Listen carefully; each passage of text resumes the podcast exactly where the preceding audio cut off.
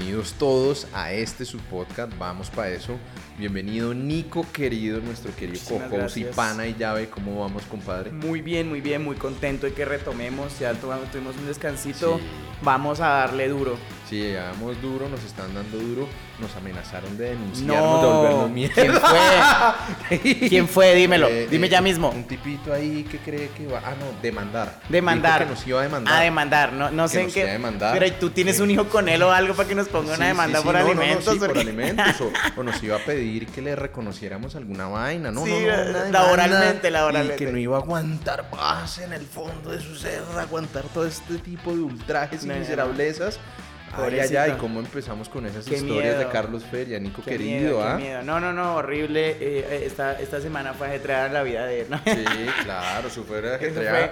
porque Nico se puso a hacerle un muy buen estudio. Además que a mí me genera algo, a mí me da muchísima curiosidad algo y es que él se supera, ¿no?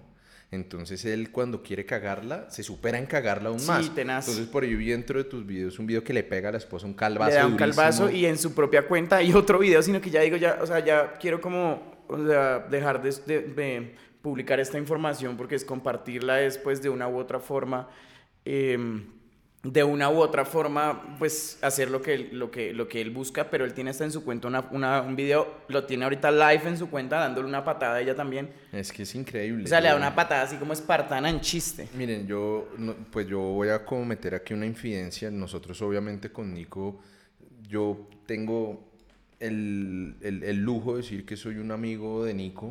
De verdad le tengo muchísimo cariño. Ha sido ya muy buen también, tiempo claro. de meses compartiendo. Nos respaldamos en todos los temas porque, pues, es una amistad sincera. Y dentro de eso, pues, nos, nos mandaron la historia de Carlos Feria diciendo que nos iba a demandar, comillas, es denunciar pedazote. Sí, De verdad, porque pues eh, creo, mírate un video mío, Sí, huevón. bro. Sigue a Juanjo. Es que sigue a Juanjo para más consejos legales.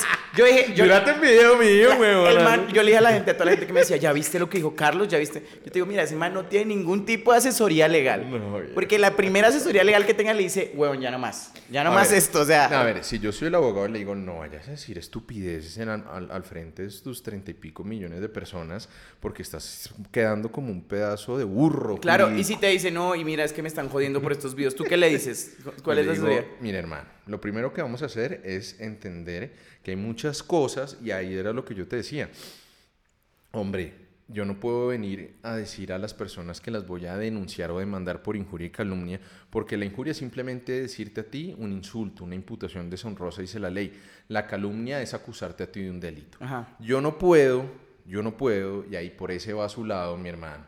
Yo no puedo venir a decirle a la gente que me están acusando falsamente de maltratar a mi familia si hay unos videos en los cuales al parecer sucede eso. Claro. Y que en ningún lado de esta descripción de los videos dice broma o dice o está estipulado que es actuado. O nos sale una cámara de seguridad toda rara que subió tu esposa a las 3 de la Exacto. mañana denunciando un, un presu- una presunta violencia intrafamiliar, o no es un presunto acto sexual al frente de tu hija, o el calvazo, o el patadón. Claro. Y además de eso, no sales públicamente a decir que estás protegido por el manto del mismísimo Señor y que ahora te acogiste a la gracia Es de que su Dios y no cometió su nada. abogado es Cristo. Ah, sí, claro, ¿no? Cristo toma las riendas.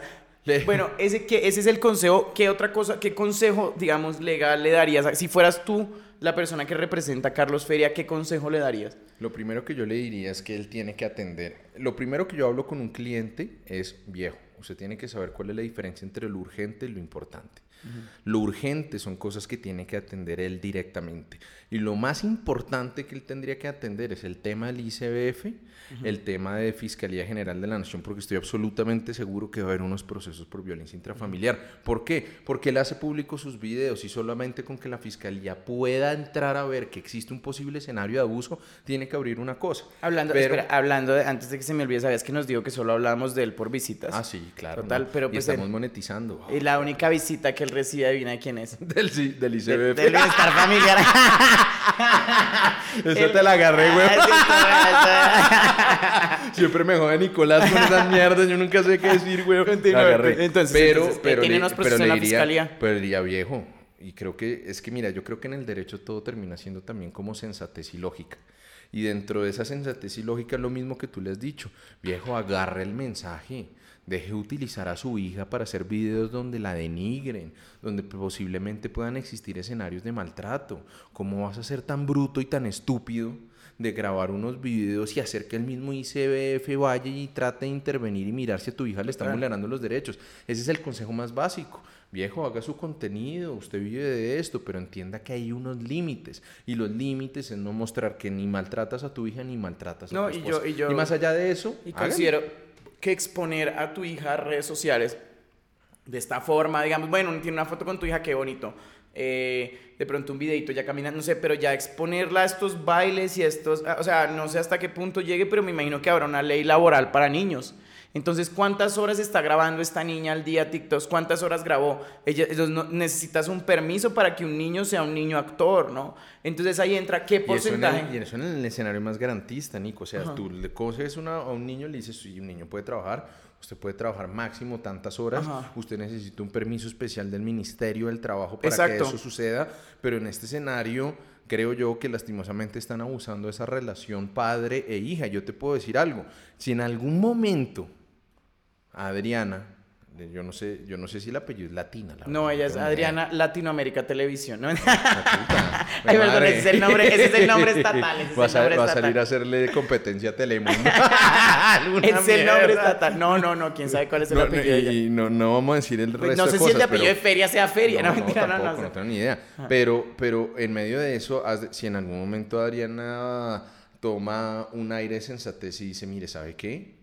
Yo voy a meterle una demanda de suspensión de su patria potestad, porque yo puedo considerar que usted ha maltratado a la hija y la ha sometido a, a actos y a vejámenes que, que la afectan. Perfectamente podría ser procedente por ese tipo de cosas. Entonces, yo creo que el mensaje acá de lo que tú decías, el consejo es no utilices los niños para hacer ese tipo de cosas. Y, aparte, ¿qué, ¿qué, porcentaje del dinero va para ella de lo que ganen con videos en YouTube o con esta cosa, con esta otra? Ella recibe un sueldo como un niño actor. Eso es lo que yo digo. Entonces, como que hay, ya hay una, entre comillas, pues no sé, legislación para ese tipo de trabajo, de trabajo infantil. Eh, entonces, em, entonces, ¿cómo esto se aplica? Sí hay legislación, pero mira que ellos abusan de esa relación padre-hija. Okay. Ellos no quieren mostrar como si ella estuviera trabajando con ellos, porque obviamente los que autorizan eso, aparte del ministerio, son los mismos padres, pero ellos tratan de utilizar esa relación de padre-hija para tratar de abusar de esa situación. Y eso es lo que tienen que revisar las autoridades, un escenario en el que ni contra, no tiene ninguna justificación del lado del trabajo, sino que simplemente están tratando de utilizar la patria potestad, que es la patria potestad, señores, un grupo de o un cúmulo de obligaciones y deberes que tiene un padre frente a su hijo. Esa patria potestad es a ti lo que te dice, oye, tú tienes que responder como tus hijos, pero si en un momento tú eres viejo y no tienes cómo sostenerte, tus hijos tienen que responder por ti. Pero eso se puede perder, eso se puede, y ellos lo que han tratado, y eso es lo que ellos se han expuesto y lo que han arriesgado en todo este proceso. Entonces, yo sé que hemos hablado mucho del tema de Carlos Feria, pero pues es que este bacán no deja de dar, no, no deja de darnos posibilidades para seguir hablando, y más cuando nos quiere mandar, viejo, serénate. Total. no, y yo, yo digo que hay algo, mira, hay algo fundamental en todo este tema, y es que este tipo de, de hablar de este tema, de de, darle bomba, de, seguir encima, consigue que estas personas le bajen. Y a los que se les, que se les ocurra hacer lo mismo, esto es un ejemplo que se sentó para, porque acuérdense que estamos en la época de los influenciadores donde ya están llegando a los 30, hay muchos que tienen 20, hay muchos que también tienen hijos. Se sentó un ejemplo para que se sentó un precedente importante, no, no hablemos legalmente porque no lo hay, se sentó un precedente moralmente para que la gente condene este tipo de comportamientos. Por ahí mandaron a otro influenciador que no ha tenido la capacidad de revisar que hace algo un poquito similar, creo que rapa al niño, pero habría que analizarlo. Pero lo que te digo, entonces este precedente me parece súper importante porque entonces nosotros como consumidores de contenido no vamos a saltar el video, sino vamos a decir, oiga, esto está mal, Mucha gente no se daba cuenta que eso estaba mal y se lo aplaudían. Yo porque la verdad nunca había visto el contenido. No lo conocía él, no tenía ni idea quién era. Eh, no, nunca me interesé en ver a fondo. Sí, pero entonces ya cuando el público en general condena este tipo de vainas y dice esto está mal, no le dan ganas a otro de repetirlo y eso me parece fundamental. y es que al fin y al cabo a lo que se termina apelando es eso, a un tema ético, a un tema de principios. Vas a exponer, vas a utilizar vas a volver un objeto a tu hija para explotarlo hasta el punto de que Él viene criticando que la gente lo critica a él para ganar seguidores. ¿Hasta qué punto tú estás explotando a tu hija para posicionarte, exacto. para conseguir views y para es que conseguir exacto, plata? es eso. Es eso, es eso, es como, es como eh, utilizar, o sea, bueno, explotar tu relación, eso Sí, lo hace total. todo el mundo. No, sí, total. Pero eso es- no es, no es explotación, hablemos de, de- de generar una, una conexión entre la gente y la relación que tiene la, una persona con su novia y bueno, en fin. Pero hasta que, pues, pero ¿por qué involucrar a tu hija? ¿Por qué, por qué generar visitas de niños? Porque la gente, ay, es tan lindo, tiene su visita". Ay, de generar este contenido para niños, pues, es un contenido que en ningún momento es para adultos, que en ningún momento está marcado. Todo mi canal en YouTube está marcado para mayores de 18 años, todo, todo, todo lo que yo pueda marcar para mayores. Mi Twitter está prohibido para menores de edad. Yo pongo todos los, todos los, todos los, los filtros que me pide a mí las redes sociales porque yo no hago contenido para niños. Oye, Nico, ¿cómo te dio en TikTok? Muy bien, estoy muy contento. Llevo El nuevo ciento- mega TikTok. Ya, 140 mil en un mes, 140 mil seguidores en un mes. Pues madre, ya veo a Nico a TikTok y me parece el puto es porque además te has adaptado una chimba. ¿Qué tal te parece el formato? ¿Qué Me tal parece todo? chévere, me parece, me parece que es lo mismo. O sea, pues obviamente yo conocía los Reels, no me había metido tanto in-depth a TikTok. Ya estoy remetido. Eh, estoy cogiéndole, estoy subiendo los videos, estoy como interactuando, respondiendo las preguntas. Eh, no me habían dado muchas ganas, ¿sabes? Porque pues lo que nos, lo que nos pasa que tu cuenta también, la cuenta de Juanjo de TikTok está ahorita marcada. puta, y la mía ya está también marcada a punto de ser borrada. Creo que es importante, bueno, abrir, voy a abrir una Nico, segunda cuenta. Marica, Nico, yo llegué y al igual que yo estaba hablando de un caso en el que no mostré una sola imagen de la violación de Río de Janeiro, igual que hablé del caso del- de, de- de los manes que atropellaron un, un ladrón en Rosales acá en Bogotá, igual que el caso de Fabián Sanabria, si usted, señor, que tiene un equipo para censurar los las vainas en redes, y al, y al mismo día, ese mismo día, veo unos, unos, unas personas procesando coca en el Catatumbo, felices bailando como. Si esos manes no los censuran un No, culo, huevón. Es que siento, ¿sabes qué le pasa? Siento que igual hay una cosa, lo- los sensores de TikTok, los moderadores de TikTok son muy buenos, pero, pero hay una cosa que no tienen y es que eh, no hay una forma de marcar tu cuenta para mayores de 18. Sí, eso sí. Eso sería fenomenal. Sí, eso si yo pudiera marcar mi cuenta para como lo, como lo tiene Twitter, Sí, como sí, lo tiene lo tiene eh, YouTube, como lo tiene ahora eh, bueno, creo que son los como los dos que lo tienen. En Twitch te, te dan ese filtro. En Twitch, ¿no? ah, Twitch, Twitch, yo lo tengo, yo tengo, este contenido es solo para adultos. Hasta se entran y preguntan, pero ¿por qué es para adultos? Y yo, pues porque estoy hablando, estoy diciendo groserías, sí. estoy siendo soez, estoy No diciendo... y no- como la vez que hablamos de... ¿Te acuerdas ese video que hablamos mierda de, de Pita Colombia? Que siempre Ah, se la Pa' pasa Colombia. Ay, ¿Viste la barra. última? No, yo hablé con la chica, hablé con la chica de los... la de Hola, los- papi, ¿cómo es? No, con Epa no, con Epa no, con la, con la que le metieron los tiros. Ah, sí, sí, sí. Oh, qué jue- qué Ah, jue- co- pero Oiga, me- no. de- de- cuéntales para los que no sepan qué fue lo que si pasó. no saben, me contactó una chica, me escribió, oye Nico, mira, esto me pasó en, en el centro, en el, en el McDonald's de Salitre. Eh, yo, iba, yo estaba yendo al Automac y estos, estos tipos se atraviesan, cierran así con motos y se me pasan por toda la mitad. Yo les digo, ¿qué les pasa? O sea, si yo, si me ¿qué les pasa? Porque se me atraviesan ustedes quiénes? Es que ni el presidente se me puede atravesar en el Automac, porque es propiedad privada. El presidente no me puede atravesar en el Automac. Sea seguridad, que haga la fila como todo el mundo. Que la seguridad de ella se le metió y bajaron con armas. Oye, que, que allá ahora sea acá, no sé qué. Ya la chica, llega la Bien policía. colombiano, ¿no? Bien Ya, colombiano. uy, no, pero eh, la verdad, una boleta. Aparte, los, los, los, los, escoltas de ella ni siquiera están membreteados, no dice seguridad privada o algo. ¿Qué hace? Parecen paracos. ¿Qué, qué hace para Colombia con escoltas? No, pues porque. O sea, perdónenme, perdónenme una cosa, yo, yo acabo de especular y que estoy en mi podcast, lo puedo hacer, Ajá, no ajá, joda. ajá. A ver, hay congresistas que se meten unas pelas las berracas en pro de la legalización, hablando de mierdas, de vainas, y no tienen ni siquiera una camioneta, no tienen ni siquiera una escolta. Eh, ¿Qué podría hacer que una persona tenga una escolta? En, en algún momento, para un influenciador, ¿tú crees que puede llegar a ser necesario, justificado? Pues, ¿En qué momento la seguridad de alguien puede estar en tal Bueno, punto de riesgo para justificar eso? Hay una cosa y es que, eh, por ejemplo, ella tuvo un- varios problemas de seguridad porque su papá estaba con dinero en efectivo en una camioneta y lo intentaron robar.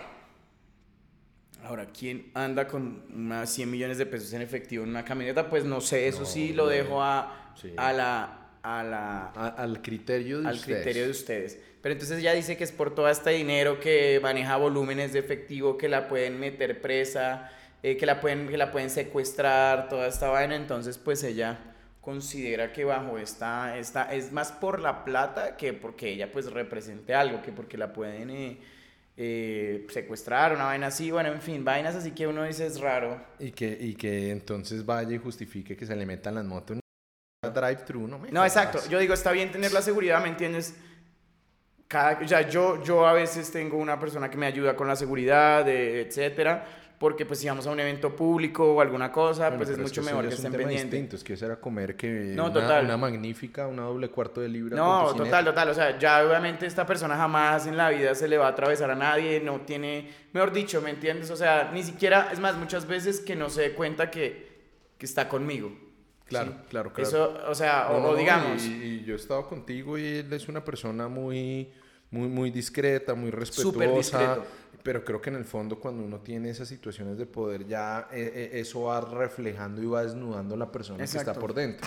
Entonces el mismo debate de los políticos que tienen esquemas de seguridad y que creen que pueden parar el puto tráfico con las motos, eso no lo puede hacer. No. La única persona que puede hacer, a ver, el Código Nacional de Tránsito te dice lo siguiente, los vehículos de emergencia, tú tienes que a- orillarte a la derecha o a la izquierda, dependiendo del tipo de vía, cuando son bomberos, ambulancias, policía, ejército o un vehículo de emergencia de tu defensa civil, bomberos. bomberos.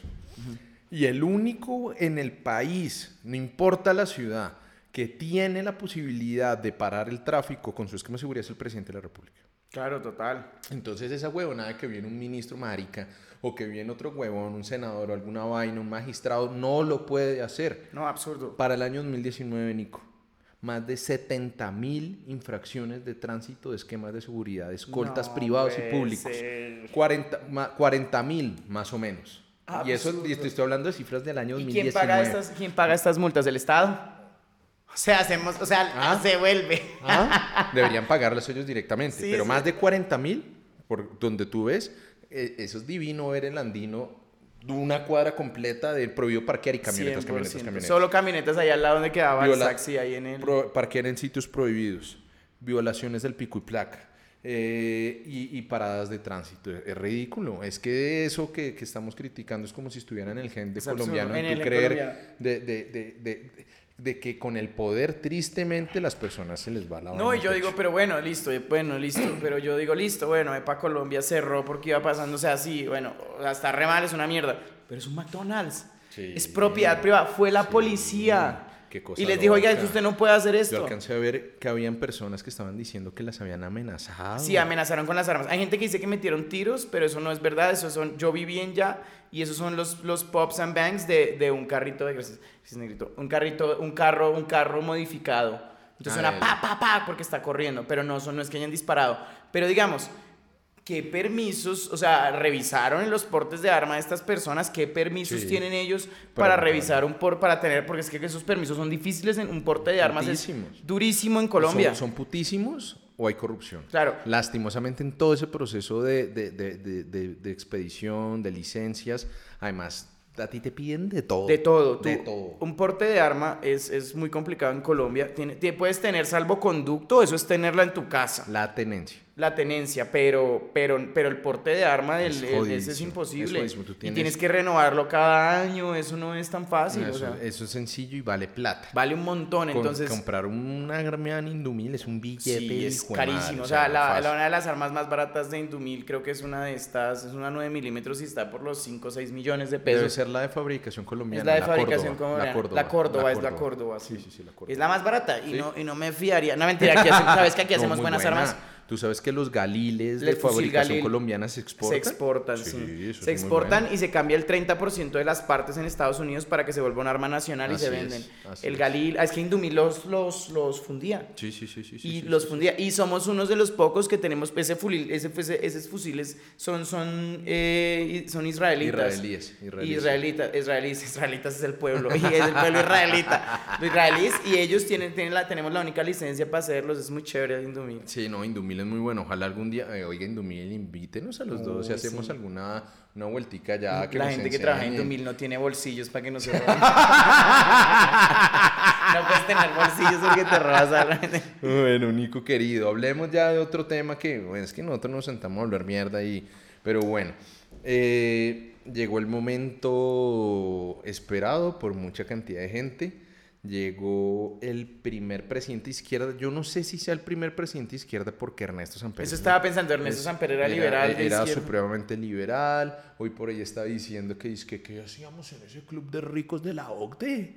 que nos salgamos de esa vaina, que yo no sé. Espérate, Ernesto Samper sigue vi. Ah, estoy no, jodiendo, estoy jodiendo. No, no, don, don, ah, don, don, don Elefante, don Proceso Sí, 8000. eh, tal vez, el, mira, nosotros obviamente vivimos en tiempos modernos, pero el Proceso 8000 creo que ha sido el escándalo judicial Fue más grande de la historia Fue el. Watergate colombiano. Sí, metió un presidente, metió como a cuatro ministros, porque no se les olvide que ahí estuvo metido el, el, eh, el- el- el jefe de gabinete, de su, el jefe de campaña, que después fue ministro, estuvo metido Serpa, estuvo metido Cristo, estuvo metido Humberto de la Calle, que por eso también renunció. eh, cantidad de congresistas, casi al nivel de parapolítica. Sí, literal. Porque realmente lo que se descubrió es que el cartel de Cali y pues eso nunca- y el cartel de Medellín tenían untado a todo el mundo. Y, y, y, y, pero él sale a dar hoy lecciones de moral, él es un tipo... Él ya está bien, está él es un prócer, es un, es un gordito ahí, cara de chimba, pero bueno. Es un Samper- prócer de la patria. Oye, pero también tuvimos otro presidente liberal. Es, pues es que Álvaro Uribe... Por eso nuestro querido Álvaro Uribe fue liberal. sí, él era, eh, él era partido liberal. Para toda la vida fue liberal. Y, y- y se separó del Partido Liberal para aspirar a la política en el año 2002 porque él compitió contra Horacio Serpa, que fue, y- que fue, que fue el nunca moja. Ay, pobrecito Horacio, no. nunca le logró. Yo pensé, yo pensé que Petro iba para las mismas. Sí. Yo pensé que Petro iba para las mismas, pero bueno. Oye, Nico, me la llevan clavando dos semanas porque yo hice un video de por qué creería yo que Petro no podría llegar a ser presidente. Y, y bueno, quedó, quedó, quedó, quedó. Quedó, quedó, empezó a nombrar un par de ministros. Ahorita, si quieres, ahorita hablamos de eso. ¿Cómo te viste la posesión? La verdad, me vi la película, pero la, la vaina esta no. O sea, no. Esta vaina sí estaba muy. No, estaba muy mamerta. O sea, no, o sea, no, digo que. No, no, no, no, no, no me funen. O sea, digo, no, Sí, no, no, mamerta no. en el sentido. No digo mamerta en el sentido de, de, de, de, de, de harto, sino de comunista. Ah, no, No, joder. no. O sea, la verdad es que yo no soy de est- estos eventos protocolarios, me parecen hard, me parecen como la boda de, la boda de este man Es, y es esta como otra. una, de, una oda a la de lagartería. y el otro, no. eso Es una oda a la lagartería. Es una cosa que uno Sí. se puede ahorrar, vea, firme un papel y ya, esa vaina no es. Pero pues. Que, que vayan a un notario con la cédula del Eso, 150. van a un notario, exacto. Hay un notario, cambien la vuelta y ya. Eso es como casarse en la notaría. Pero que no se les olvide la cédula del 150, hijo de puta. Nico, hubo una mierda ahí bien chistosa.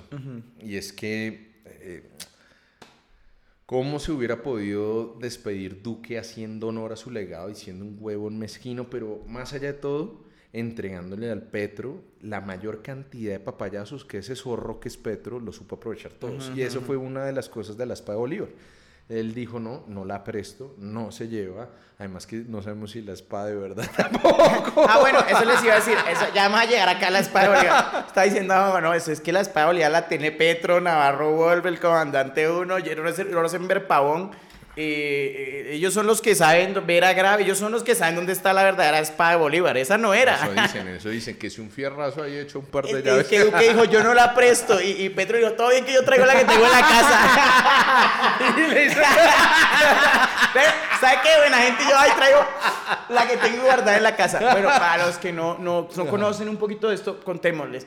En el año de 1980, no, como Sí, sí, fue en 82, los och- sí, sí, sí, fue. por ahí, bueno, estoy 80s. equivocado un poquito. El el de M19. Fue en los 80, fue en los Fue en los 80. El M19 decide eh, meterse a la, a, la, a la quinta de Bolívar, que queda acá en Bogotá, y robarse en, un, en, un en una vaina que, pues, un acto simbólico, robarse la espada de Bolívar y decir, la Bolívar, tu espada vuelve a la lucha. Eso, ese era el comunicado. Porque, pues, el M19 empezaba con toda esta vaina. Eh, se empezó a sacar en los, periodos, ya, en los periódicos, ya viene M19, la gente creía que era un jabón. Que era, no, sí, espérelo, M19 pagaron. Chuta mancha, deje de Sí, restregar sí. el, el, el- jabón que- rey en ese lavadero. hacían- o sea, se acabó la, la no sé qué, se- o sea, ponían así como si pusieran que se iba a ir toda la mugre. y sí. la gente decía, uy, M19 hay que dar ese jabón. Y ahí sale, ahí hacen esta vaina, se meten a la, a la Quinta de Bolívar, que pues dudo qué seguridad va a tener esa Quinta de Bolívar. Nada, a duras penas y se roban la espada que en un, en un momento simbólico también me pareció muy interesante cuando lo leí. Dije, qué cosa fantástica. O sea, eso era de, de cuentos, de- ¿me entiendes? Muy chévere. Eh, eh, el M19 de- regresa a la espada de Bolívar. Lo que, mucha gente, lo que se dice, el rumor es que no es la espada verdadera, sino que pues la espada verdadera afortunadamente ya la entregó Gustavo Petro. no O sabía. sea, fue la verdad, no es no que sabía Duque se que- las haya no sabía que Duque dijo que no. Que no, no, no, no, Duque dijo que no, dijo que por razones de seguridad, que no la prestaba. Él había tenido un acto previo con Petro cuando lo recibió en la casa de Nariño le y lo llevó hasta la Espada de Bolívar. Le dijo, mire, antes usted la tenía enrobada, guardada, hoy es de todos los colombianos, cuídela. Ay, no. La- le dijo, y, y Petro mojó calzón, mojó. Y, le, y, y en una entrevista, la primera entrevista que dio Petro como presidente electo, que se la dio a cambio, y ahí estaba Daniel Coronel y el otro editor que ahorita se me escapa el nombre, dijo que le había un, pareció un gesto de magnanimidad, y el huevón de Duque finalmente le dijo que no, que no la podía llevar. Y entonces se Pero posesiona. Pero que Duque Llega, también. llega, llega eh, el lagartirris eh, Roy Barreras, que además estaba en su modo soviético. A ver, después de que pasaste de uribista, después de que pasaste por santista, un, todo un neoliberal. Sí, él era O sea, neoliberal, no, 100%. Él, neoliberal. era, él de hecho hay una portada de la revista Cambio que dice que él era como la, el escudero de Uribe. El era- escudero Uribe, después el escudero de Santos, hoy es el escudero de Petro. Me encanta, me encanta, me encanta. Es que él, me encanta, me encanta. No, Yo creo que Creo que el él- camaleonismo él- político- no, él se ha pasado de, de esa frase que Mejor dice dicho, que el que no revisa sus posturas es un idiota. Si el día de mañana tenemos un facho y ahí está, ahí va a estar Roy va, Barreras allá, haciéndole el en saludo. La falange, alguna vaina, Sí, en la falange alguna- española. la falange vaina. española, total. Sí, no, pero entonces, él después de mandarse un discurso repudiando las prácticas neoliberales y capitalistas, No jodas, dijo eso. mm, No te eh, creo. En resumen, No, pero y, esta y- vaina y- ¿qué y fue? citó a Hayek y citó a Friedman y una cantidad. Bueno, el tipo ni siquiera sabía que hablaba, le anda un palo en Twitter porque ni siquiera las citas eran correctas. Pero Eh, ¿por qué él- él- esa él vaina? llega- él Pero este llega- tipo porque está hablando en la presidencia presidencial.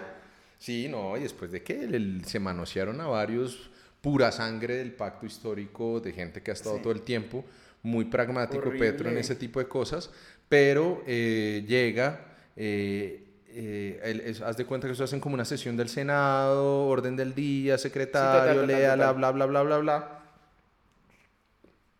Y lo posesiona como presidente y dice, y, y eso sí fue una cagada, porque es que estaba en el juramento de Francia, que era Ajá. muy simbólico, que era por, por primera vez una mujer afroamericana y además de un sector muy deprimido de Colombia como es el Cauca. La estaba juramentando y Petro paró el juramento de Francia y dijo, eh, le doy una orden a la casa militar, traigan la espada de Bolívar. Y claro, como fue la primera vez que hubo público durante mucho tiempo en esa posición, claro, la gleba insurrecta. ¿Qué?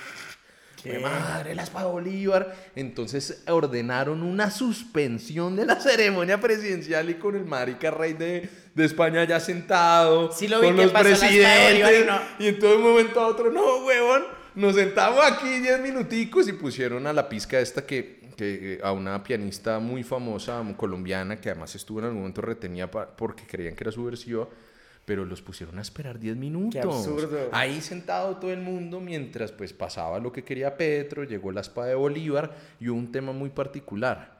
Separaron todos los presidentes que les encanta manosear el nombre de Bolívar, entonces estaba Fernández, el de Argentina, Ay, estaba todos estos huevones que creen en esa falsa idea, en, en- en- en ese pajazo mental de la Unión Latinoamericana bajo la idea eh, socialista Bolívar. Yo no sé qué tan socialista era Bolívar y toda esa vaina, a mí me parece muy chistoso. Bolívar era un dictador Y- y Bolívar era una persona. El ejército de Bolívar no lo querían en ningún lado. Eso es Pueblo al que llegaba, él le servían comida y enterraban las vainas porque era un ejército enfermo. Era, o sea, pase lo que pase, hay que ser sinceros. Y Bolívar intentó quedarse con, Bolívar era- intentó quedarse con el poder. eh, Y al final esa, es- esa pugna con Santander, que Santander, yo soy más de Santander que Bolívar, la verdad. o sea, ¿tú eres de Santuna de allá? Sí, sí, mano. pero, pero, pero digamos que esa diferenciación entre Bolívar y Santander era un tipo más republicano, otra persona que al final Bolívar tendió un, un aire más dictatorial al ver que no podía ejercer sus ideas pero es que solamente ver cómo, mano, cómo manosearon en Venezuela, en Ecuador, en Bolivia, la idea de Bolívar, pues es, como, es, como, es, como, es como un retostado, es como un refrito para Mí, para mí, más, más, que, más que todo esto también, ¿sabes qué es? Algo, hicieron algo, algo y es, es identificarlo como si fuera una liberación. Lo mismo hizo el M19. Yo creo que esto viene desde el M19. bueno, creo que deben haber habido movimientos bolivarianos antes, creo que debieron pero hay una vaina y es que esta idea de liberarnos, pero toca es liberarnos no de los españoles, sino de nosotros mismos.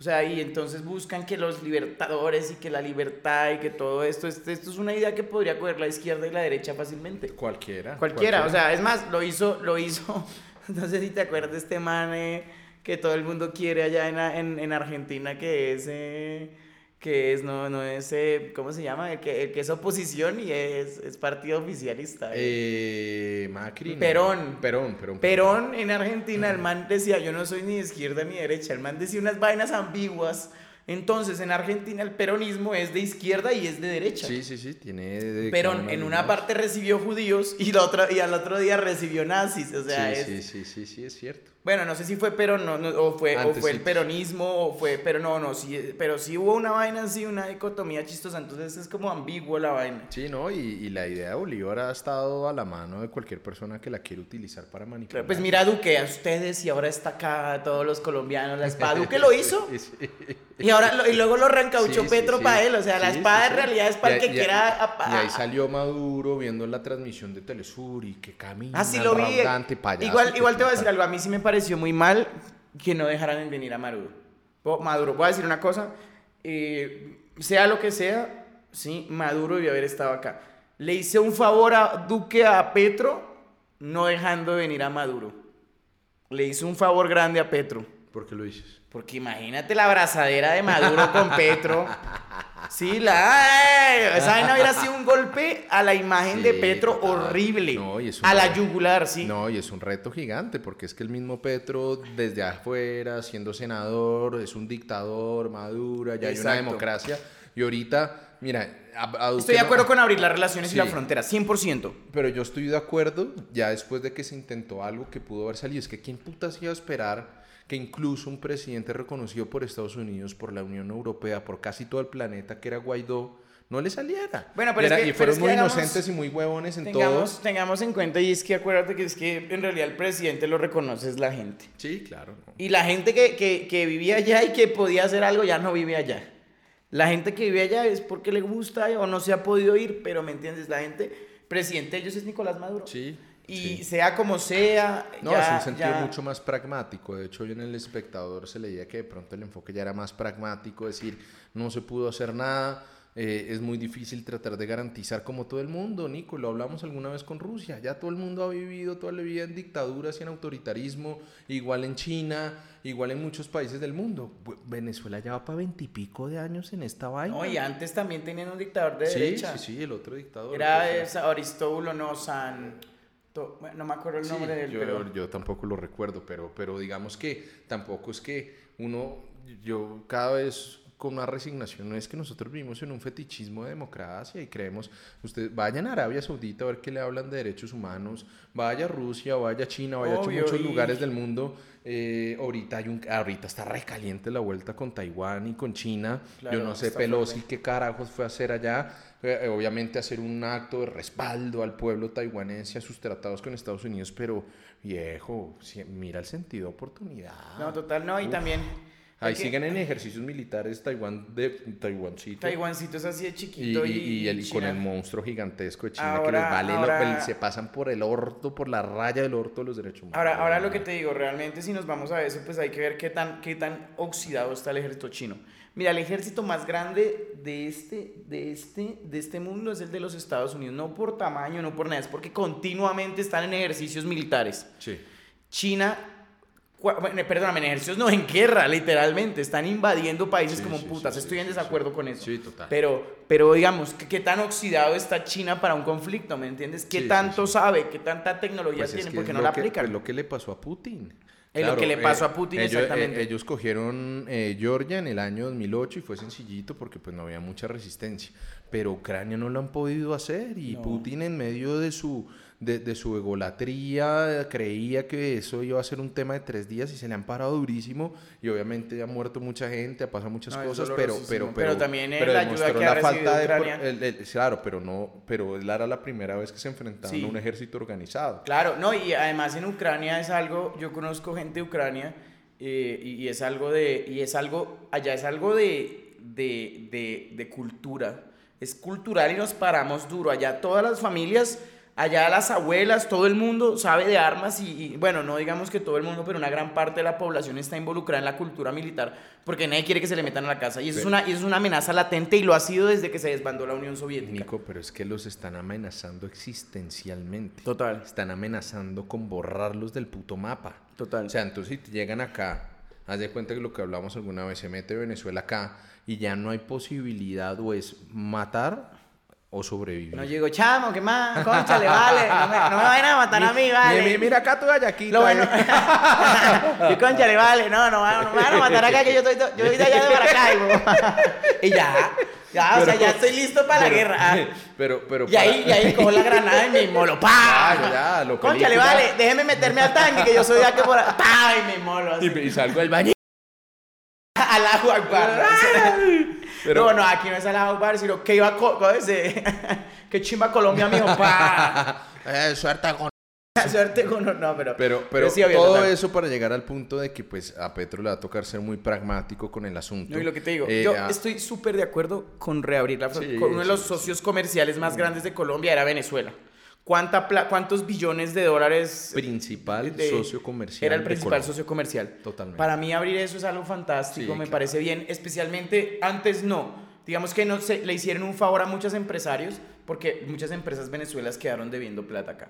Pero ahora con el tema de la dolarización de Venezuela, con el tema de, que han mejorado muchas cosas para, para esta vaina, la dolarización ayudó mucho puede que la, eh, abrir las fronteras y el comercio y todo sea una cosa magnífica. Y, por ejemplo, permitir que, que la gente de Venezuela que está acá sea más fácil ir a visitar a sus familias. No, Nico, es que uno no, es que realmente eso fue un tema demasiado disruptivo. Hay o sea, toda la frontera tiene familia de lado y lado. Total. Hay pelados que No, y la frontera no, acá también, o sea, claro. Sí, también, pero había gente que, sí, sí. mira, era, era muy común ver a los niños tratando de cruzar, niños venezolanos tratando de llegar a su colegio en San Antonio, en Cúcuta, ¿cierto? Tratando de llegar, tratando de conseguir una cantidad de cosas porque era su realidad, era su momento y, bueno. Pues voy a contar una anécdota acá muy chévere, muy rápida. Mi tío estuvo preso en Venezuela. ¿Qué va?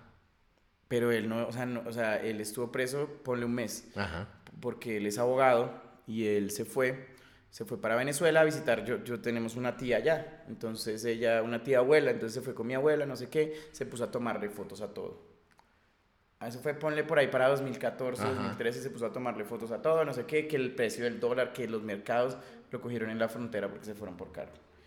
Déjeme ver, usted le estaba tomando fotos a la frontera, le déjeme ver el celular, usted que le está tomando fotos. Entonces, no, él mostró y claro, tenía todo el celular lleno de fotos, le tocó mostrar. Entonces él va y muestra la identificación y pasa la identificación, él trabaja en una entidad estatal, pasa la identificación en la entidad estatal y pasa la tarjeta militar.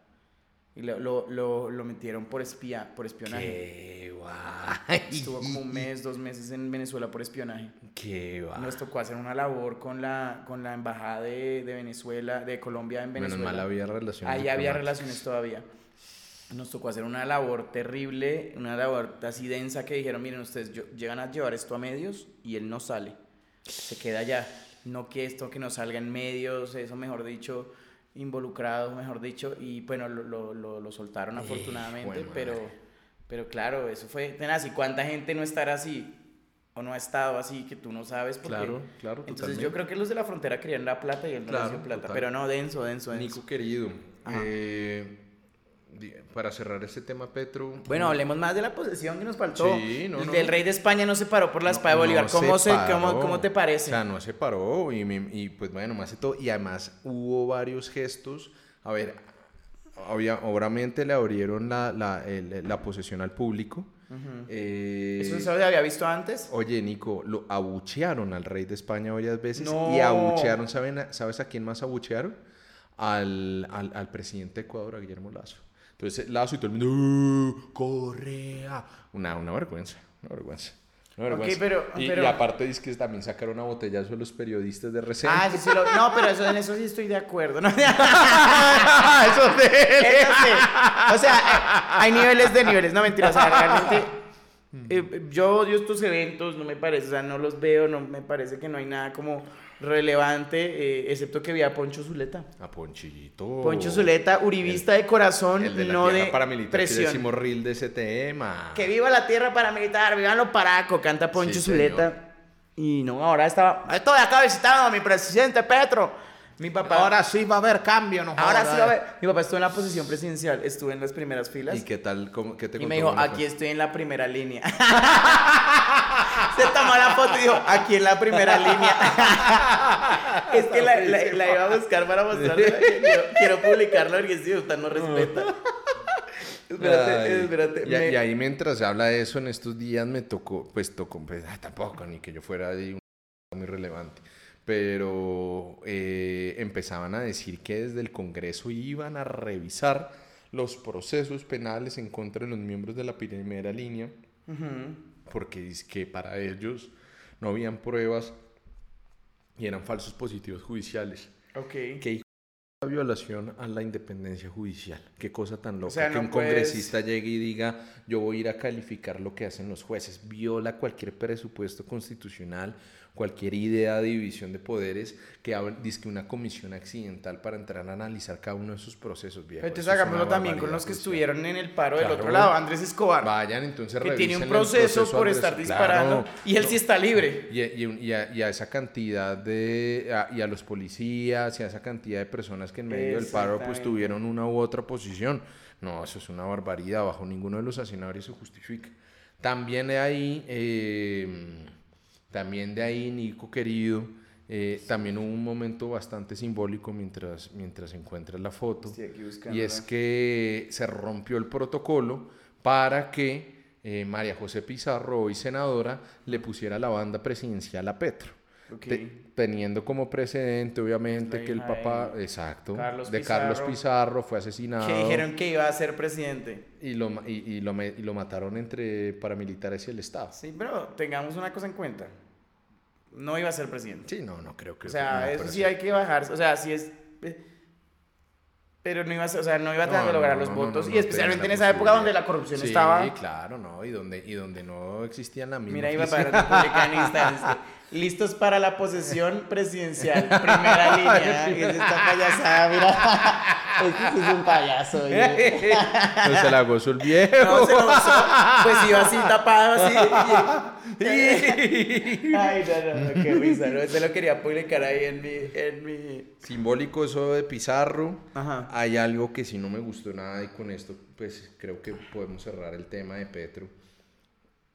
A mí me parece, y esto lo digo de una manera muy seria, una absolutamente, una absoluta falta de respeto con todas las víctimas del Palacio de Justicia, que en medio, incluso al frente del mismo palacio que se incineró hace 30 años, hayan banderas del M-19.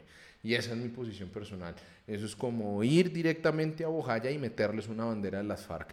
Eso es como ir directamente al club en el Nogal y meterle una bandera de las O FARC. como, o, como, o, como, o como ponerse una bandera de las autodefensas. En Mapiripán. En Mapiripán, En Mapiripán, en. Segovia, en todos esos lados. Acá no podemos tampoco, bueno, es mi posición personal, uno no puede escupirle en la cara a las víctimas. No, y es que, o sea, vamos, es ¿qué hubiera pasado si me llevo una bandera de las FARC a, a la posición de Petro? Claro. Me cogen a patadas, O es como, no sé, tienen a botellazos. eh, o, o es simplemente irte tú con una bandera nazi a, a- a Israel, una No, vaina total. así, es una cosa o como ir llevarte una bandera de Israel a Palestina. También, exactamente. Exactamente. Con todo lo que el sionismo representa también para, para ese tipo de cosas. Hay que tener un poquito de sentido de respeto. M19, para, es que yo creo que como que no, no, Sí, saben, sí, no sí. conocen de eso, pero el- el- la gente que se pone estas banderas, el M19 cuando, se, cuando es- existe el- la entrega de armas del M19, creo que eso fue para el año 90 o el 91, se forma un partido político cuyo nombre era Alianza M19. Tiene ediles, alcaldes, obviamente no, todos los matan, pero ahí, ahí murieron muchos amigos de mi papá en la Alianza M19. En, en la Unión Patriótica también murieron varios, entonces, pero la Alianza M19 es el partido político que representa al M19 como ya una organización legal que no está al margen de la ley. Fantástico la alianza M19. El M19 no, el M19 estaba alzado en armas que obviamente eh, eh, ya la violencia no, o sea, la violencia no es necesaria de ninguna forma y pues hay que ver, ¿me entiendes? Ya dependiendo de lo, que cada uno considere, pero pues para mí no está bien. Eh, entonces, la Alianza M19 se forma, se forma la Unión Patriótica. Fantástico que llevaran a, eh, banderas de la Alianza M19, de la Unión Patriótica. Genial, sí, pero por ejemplo, entonces el, M, el, el M19 se transforma en la Alianza M19, eh, las Autodefensas Unidas de Colombia se transforma en el Centro Democrático. y así sucesivamente. Cuando un partido sí, deja las armas, pues entra la política. ¿sí?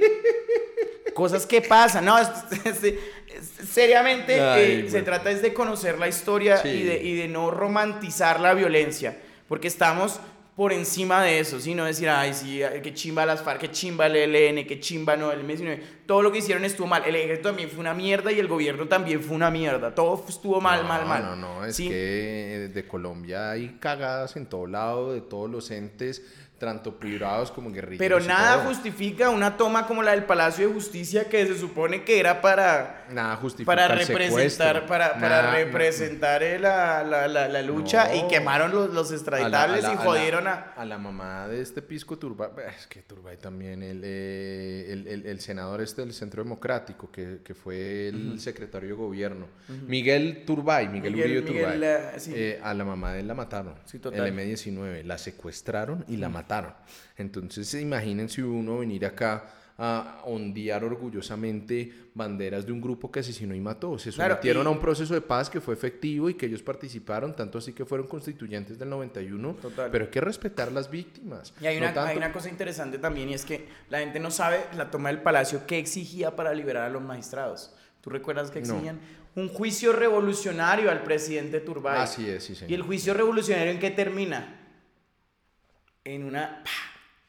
En un, en un, fusilamiento. En un fusilamiento. En un fusilamiento. Entonces, y así como se, eh, se, robaron, se tomaron embajadas, ellos se caracterizaban por ser un movimiento Bueno, en la toma de la embajada solamente hubo una, una, una, una, una muerte en la toma. Así es. Pero fue porque porque no hubo, eh, ¿y sabes quién se fue antes de la toma de la embajada? el embajador de los Estados Unidos se abrió. Sí. Dijo, uy, suerte. Raro, ¿no? Rara esa vaina, ¿no? El man ya tenía la inteligencia y dijo, bueno, pelados. Suerte, Ustedes, ustedes sí comieron, ¿no? como, en la estrategia del caracol, eso sí casa pintada. Sí, sí, ay, les dio su puta casa pintada. Bueno, Nico querido, ahora... Entonces sí, toda esta vaina es indignante y no, no, no, no, no hay que abanderar estas vainas. A mí, me, a mí me parece, a mí eso me parece, más allá de todo, un, un actico ahí como mainstream dentro de la mamertería, que es tener esa bandera, pero que es un absoluto irrespeto con la memoria de las víctimas. Hay que crear nuevas banderas, gente, hay que crear nuevos grupos beligerantes. no, pero el hecho de que esté Petro ahí se muestra que, las, que, las, que, las, que, el hecho de tratar de conseguir el poder por las armas es un fracaso. Es un fracaso 100%. Que tratar de justificar la violencia a través de la política es un fracaso. Que hoy tratar de volver mierda un país para tratar de ser oído políticamente es un fracaso. Total. Y realmente también se va, se cayó un pajazo mental terrible que, que decían y que la misma Pizarro decía y Petro y Bolívar, estamos en una dictadura. Acá no hay garantías. Papito, eres presidente, huevón, te acaban de elegir. ¿Puedo decir algo? Sí, bótalo. Puedo decir esta vaina, pero en serio la gente parece que no se acordara que tuviera como un rayón en la memoria. Dos días antes de elecciones, la registraduría realizó un, un simulacro para ver quién ganaba. Petro en su cuenta de Twitter puso, nos van a robar, Y hasta los, los, las elecciones, los resultados. Nos van a robar, ya tienen los resultados listos, marica, un pánico terrible. igual, eso es una estrategia política. Acuérdense que los políticos no son sus amigos. Los políticos no, no quieren lo mejor para ustedes. Puede que hagan cosas buenas, pero los políticos quieren es lo mejor para ellos. Es el poder, ese es inevitable. ¿Qué pasa? Excepto cuando yo me lance, si yo sí voy a querer lo mejor para... No, mentira, para mí también. Jodiendo. Los Esta vaina de, de, de, las elecciones, de mí me decían, habla de esto, nos van a robar, ¿no? Ya Y nadie se acuerda de, esa, de ese pánico innecesario que él, cono- él debe tener gente en la revista. Él sabía Ay, lo que Nico, hacía. Nico, marica, es que yo me acuerdo, yo me acuerdo que cuando yo estaba en la carrera, yo tenía muchos amigos que, eh, que decían, ay, vamos, es que vamos a trabajar en la campaña de un político, vamos a volantear, y se sentían felices en esos centros de campaña. ¿Tú crees que incluso así fuera el representante de la Cámara, el senador sabía quién eran esos huevones? No, huevón. Y son los idiotas más útiles de todos Total. porque son los que se sienten miembros de un partido, miembros sí, de unas sí. banderas, y van usted a ver y a esos pelados nadie los voltea a mirar, a esos huevones que se la pasan haciendo eso, eso es bien ¿Te chistoso. puedo decir algo? Yo volanteé. ¿A quién? Pero, ¿A la, pero en la quién? campaña de mi papá. Ah, me bueno. obligó. Pero el man no sabía quién era yo. es que ahí no me había reconocido. Eso fue antes de la prueba de ADN. Eso fue, eso fue cuando yo me empecé a meter en la campaña y dije, bueno, bueno, bueno, a ver, Sí, eh, eh, sí, ese, pelado se parecía al doctor, ¿no? No, estoy Pues sí, jodiendo. sí. Es real. O sea, militar en un partido, eh, eh, dependiendo del partido donde milites y, y dependiendo, no sé, o sea, no conozco ahorita en este momento. Pero pues, o sea, la idea del cambio es que se- igual a mí me parece importante involucrarse a niveles de deal, a niveles de... O sea, el cambio empieza es cuando empezamos a, a poner, a, a involucrarnos en política a todos los niveles, pero también a, a tomar, a que, a, que los políticos tomen responsabilidad, castigarlos con cada cagada que hagan. O sea, Petro, no, Petro es un servidor público, ¿sí? No, No, es el... Dios, no es el Mesías. No es el. Mesías de nadie y eso lo tenemos que tener súper claro para poder avanzar como, como sociedad. Es que son un servidor público. Nico, pero entonces me hablan a mí de cambio y entonces vienen y presentan una reforma tributaria y sale Petro, ahí ya les voy a poner los tweets, sale Gustavo Bolívar, sale un pisco este Mondragón que es de los líderes de las marchas de hace un año, diciendo, le cumplimos al país. Esta reforma tributaria no es como la de Carrasquilla. En esta reforma tributaria solo los oligarcas del país Solo las personas de mayores ingresos van a pagar. ¡Mierda! Es mentira. Entonces dicen, y claro, lo, eh, seleccionan muy bien el mensaje. Entonces dicen, solo las personas que tengan más de 4 mil millones netos, solo las personas que ganen más de 10 millones mensuales en el país van a pagar. Sí, claro, en un país tan pobre como Colombia. Espérate, no yo voté por Petro, ¿qué? ¿Qué, Nos qué? No, pero... Pero entonces te dicen, todas esas personas van a pagar, perfecto. Yo, yo no diría que una persona que tenga 10 millones de pesos mensuales en Colombia rica, pero sí te puedo decir que obviamente son de las personas que más ganan. Pero rica no sé. No, no, no, y No, aparte a ver, ten en el cuenta nivel, que... el nivel de ricos en Colombia o sea, es, es- es re paupérrimo. Quiero- no vaya quiero- Europa. Yo me acuerdo, yo, estaba, yo alguna vez estuve en Alemania, en el sur, de de- de- en la frontera con Austria, en, en- en unos pueblitos de gente muy, de mucho billete, en, en el lago de Constanza, Friedrichshafen, Lindau. La plata que uno ve allá, los ricos claro, de verdad. es. Tú estuviste en Estados Unidos. No, ¿que ¿Quién es un es rico en Estados. Unidos? Eh, No, no, no, no, no es un filipichín acá que anda en una, en una Toyota, en una X3. Eso no, no, eso no es rico. No, acá, acá hay gente que puede ganar más, es, es cierto. No, es que nosotros y- tenemos un país en el que sol- solamente más del 3% de la gente, según las cifras del mismo gobierno Petro, pues gana más de 10 millones de pesos, es cierto. Y si ganas, y si, eh, aparte hay que tener en cuenta que estos 10 millones de pesos no vienen libres. O sea, estos 10 millones de pesos vienen clavados con salud, pensión y, y la salud y pensión de, digamos, de, de 10 millones de pesos, bueno, de, de 30 millones de pesos aproximadamente 4 millones y medio de pesos, 4 millones 800. Solo salud y pensión, descontando que de ahí tengas que pagar arriendo y, que, y que con 10 millones de pesos pagues 3 millones de pesos de Y arriendo o 2 muchas millones. veces o sea, si puedes tener un hijo y y tienes, tienes que pagar un hijo, tu familia, tienes, que, pagar una Eso sí cantidad eres de independiente, cosas. ya si tienes un salario de 10 millones de pesos, quiere decir que Yo estás... soy independiente ubicado. y tú tienes una cantidad. Y sabes algo que no tienen en cuenta, por ejemplo, que muchísimos colombianos, y me incluyo en eso, pues nos toca salir adelante a raíz de deuda. Y es la única forma en la que uno puede entrar a aspirar a una casa, a tener un carro, ¿cierto? O sea, de- de- a, a- a- a tratar de tener lo tuyo y es con deuda. Sí, entonces tú te lo puedes ganar por lo que tú dices. Tú tienes demasiadas obligaciones que también tienes que Total, tu cumplir. carro, eh, tienes, tienes, si tienes 10 millones de pesos, estás pagando una cuota a un carro, un millón de 800 mil pesos, de millón y medio, lo que tú consideres El que puedes pagar. el crédito Tienes un hipotecario. crédito hipotecario, tienes, eh, eh, tienes un hijo, tienes una familia, tienes esto, tienes lo otro, eso sí, eres tú eres independiente. Ya estás dentro de una empresa, pues tienes unas ciertas cosas mejores, tienes unos beneficios más grandes, pero realmente si eres independiente y ganas más de esta plata, pues... Y entonces, entonces, solo un pedazo de esa tributaria, Nico, son para las personas que ganan más de 10 millones de pesos. Pero, por ejemplo, ahí están los impuestos verdes. Tres cosas de los impuestos verdes. Millón setecientos se paga por 10 millones de pesos, ya aquí pregunté. Y además te digo de eso, Nico. Entonces, primero, impuestos a los combustibles.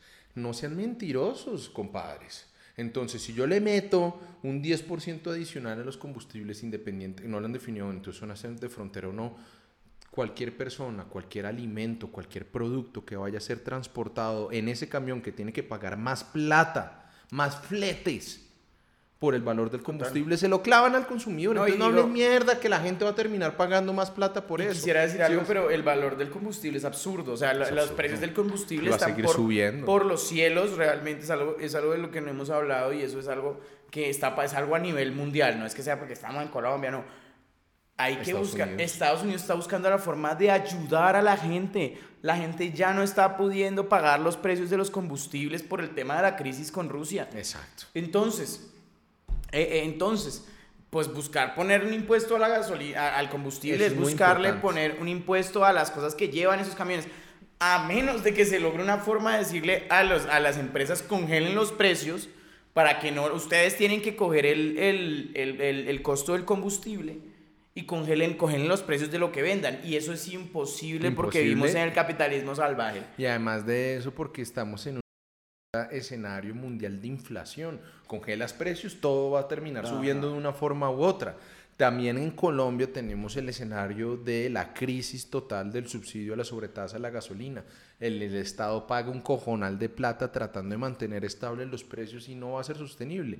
Es cierto, el gobierno Duque ya se había referido a eso, tenían que empezar haciendo ajustes para que no se reventara el asunto, pero no me parece en este momento oportuno que además de la reventada de la sobretasa de la gasolina, estemos anunciando que en dos años ya va a subir progresivamente el precio. Va a ser muy jodido y eso lo paga la gente. Yo no estoy en desacuerdo con eso, Nico. Yo creo que en el, en el mundo ya ya es una ya es un común denominador el hecho de que existan impuestos verdes. Entonces, al carbón lo clavas, perfecto, bien. Que vayas a clavar el tema de la gasolina, perfecto, hay que hacer las transiciones, pero no le mientan a la gente de que esto no los va a tocar, no hablen mierda, no les mientan, sean honestos intelectualmente. Pero, Nico, simplemente quiero cerrar este punto con dos cosas. Entonces también hablan impuestos de plásticos de un solo uso, estoy de acuerdo, pero entonces Petro, Bolívar, congresistas, no le mienten a la gente que si ese plástico de un solo uso está en la zanahoria, está en la papa, va a afectar a las personas. O simplemente cierro con esto. Dicen con impuestos a las comidas ultraprocesadas, azúcar, chocorramo, el gansito, ñero, todo lo que le gusta a la gente, el, el, el, el salchichón. Ahorita en Twitter me pegó una agarrada a la berraca porque salen unos progresistas fifís estrato 6 a decir, uy, pero el salchichón, ¿quién come salchichón? Eso es terrible, eso te va a dar cáncer. ¿Ves? Se lo dices a alguien que está, que no tiene cómo meterle más que un salchichón y un queso y un hijo de pan y una gasimba yo comí sanduchito de salchichón para cuando se termine el podcast así. A mí, me encanta, a mí, me encanta, el salchichón. A mí me encanta. O sea, está mal para mi puta salud, pero, ¿qué hago? Pero claro, Nico, pero entonces es que acá la gente se le olvida que la gente muchas veces ni siquiera tiene cómo escoger en un supermercado, en una tienda de barrio qué va a comer, sino lo que le alcanza. Y tristemente hoy por todo el desarrollo a veces terminó siendo más económico comprar una gasimba con un salchichón que ir a comprar tomate, arroz y toda la vaina por los precios en los que está ahora. Entonces, mi punto es, no le mientan a la gente. La reforma tributaria nos toca a todos y cada una de esas personas merece la honestidad intelectual para saber cuánto le toca aportar. y también, también yo quisiera hablar algo lo que tú hablas del privilegio del impuesto verde de los, estos impuestos verdes que sí, son muy chéveres, obvio, tenemos que encontrar la forma, puta, pero ¿quién puede comprar un carro eléctrico? Exacto. O un carro híbrido. Sí hay incentivos para una camioneta híbrida, para un no tienen pico y placa, pagan menos impuestos. De en las que se transporta el pero, país. Pero ¿cómo carajos en un país donde estos esto, esto igual no llega y aún así llegue con ciertas con ciertas ventajas tributarias? de todas formas es tan fácil acceder a uno. Entonces, ¿yo qué? Entonces no me compro el Logan usado porque entonces me toca gastarle más a gasolina y porque hay un beneficio si no uso gasolina. ¿Y cómo hago para no usarla? En una bicicleta es la No, única. es que acá nos quiere, acá lastimosamente sí, yo estoy de acuerdo con esas transiciones, pero tú no puedes pretender hacer el mismo esquema europeo. Es que es imposible porque no tenemos las mismas facilidades. Tesla es la empresa número uno del mundo en acciones y en dividendos y lo que sea. ¿Por qué? Porque vende carros eléctricos. Aquí no está Tesla. Aquí, no, eh, aquí sí hay, yo no sé cuántos Teslas hay en Bogotá, deben haber unos, Pero eso es de unos lujo, uno 15, lo ve- 20. No, pero unos 15, 20, o por ahí, sí, máximo 100 y lo dudo. No sé cuántos hayan, pero me entienden, si la empresa más grande de, de autos eléctricos no entra acá, si no hay, no hay ni siquiera un concesionario, es porque no hay un mercado. Sí, está la Toyota Yaris, hay muchas marcas que tienen sus híbridos y sus cosas que son chéveres, me parecen, pero uno no puede acceder a eso. ¿Cuánto vale un punto de carga para mi casa? Eso lo- no, no, no lo sé, pero... 3 no le millones, toca 4 llamar, sí, millones de pesos te vale un punto de carga. Sí, sí, sí. Obviamente hay otros que son más baratos, etcétera, o me toca irme a una estación de servicio. oh, Y, oh. además el híbrido sigue teniendo gasolina. El híbrido ¿me sigue entiendes? teniendo gasolina. Y, y hay híbridos que son un pajazo mental porque ni siquiera es un de conectar a la pared, sino es la batería que se recarga con los frenos y toda la vaina, pues que híbrido igual vas a tener que seguir echándole gasolina a la vaina. Exacto, Pero entonces- entonces, entonces, ¿qué es lo que veo? Mira, Nico, mi mensaje es simplemente eso, sean honestos con la gente.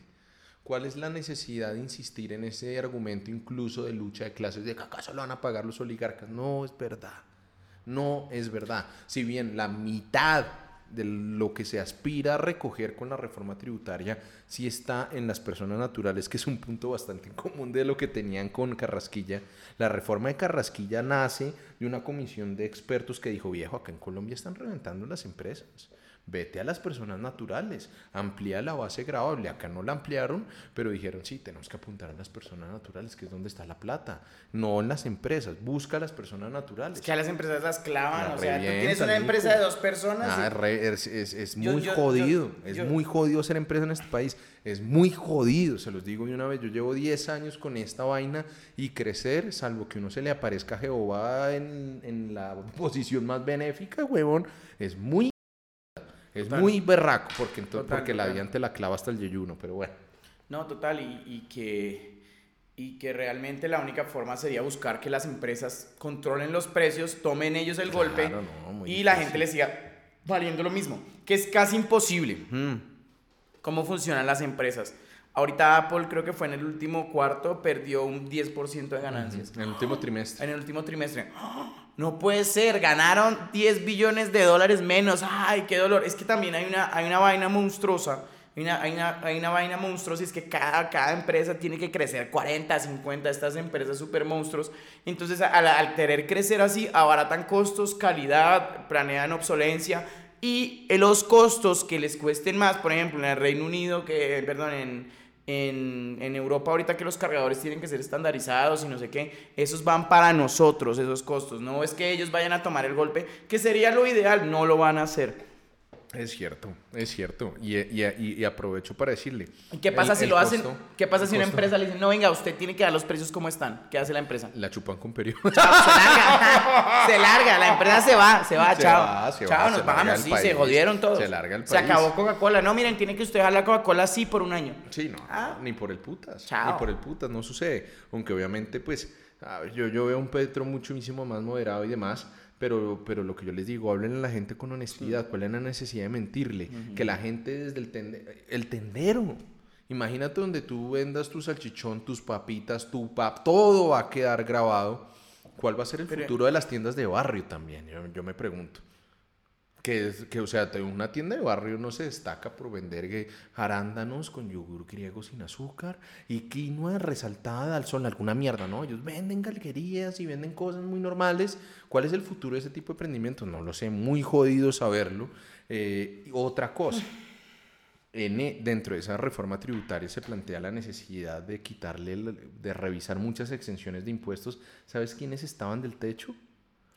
Todos los del cine ¿Por qué? porque se quitaban todos los incentivos que tenían de exenciones sí, de hay renta, sí, señor. de renta. A ti te decían, mire, ¿sabe qué? Usted trabaja en una película, done plata para una película y lo que usted done puede descontar hasta el 125% de su impuesto de renta.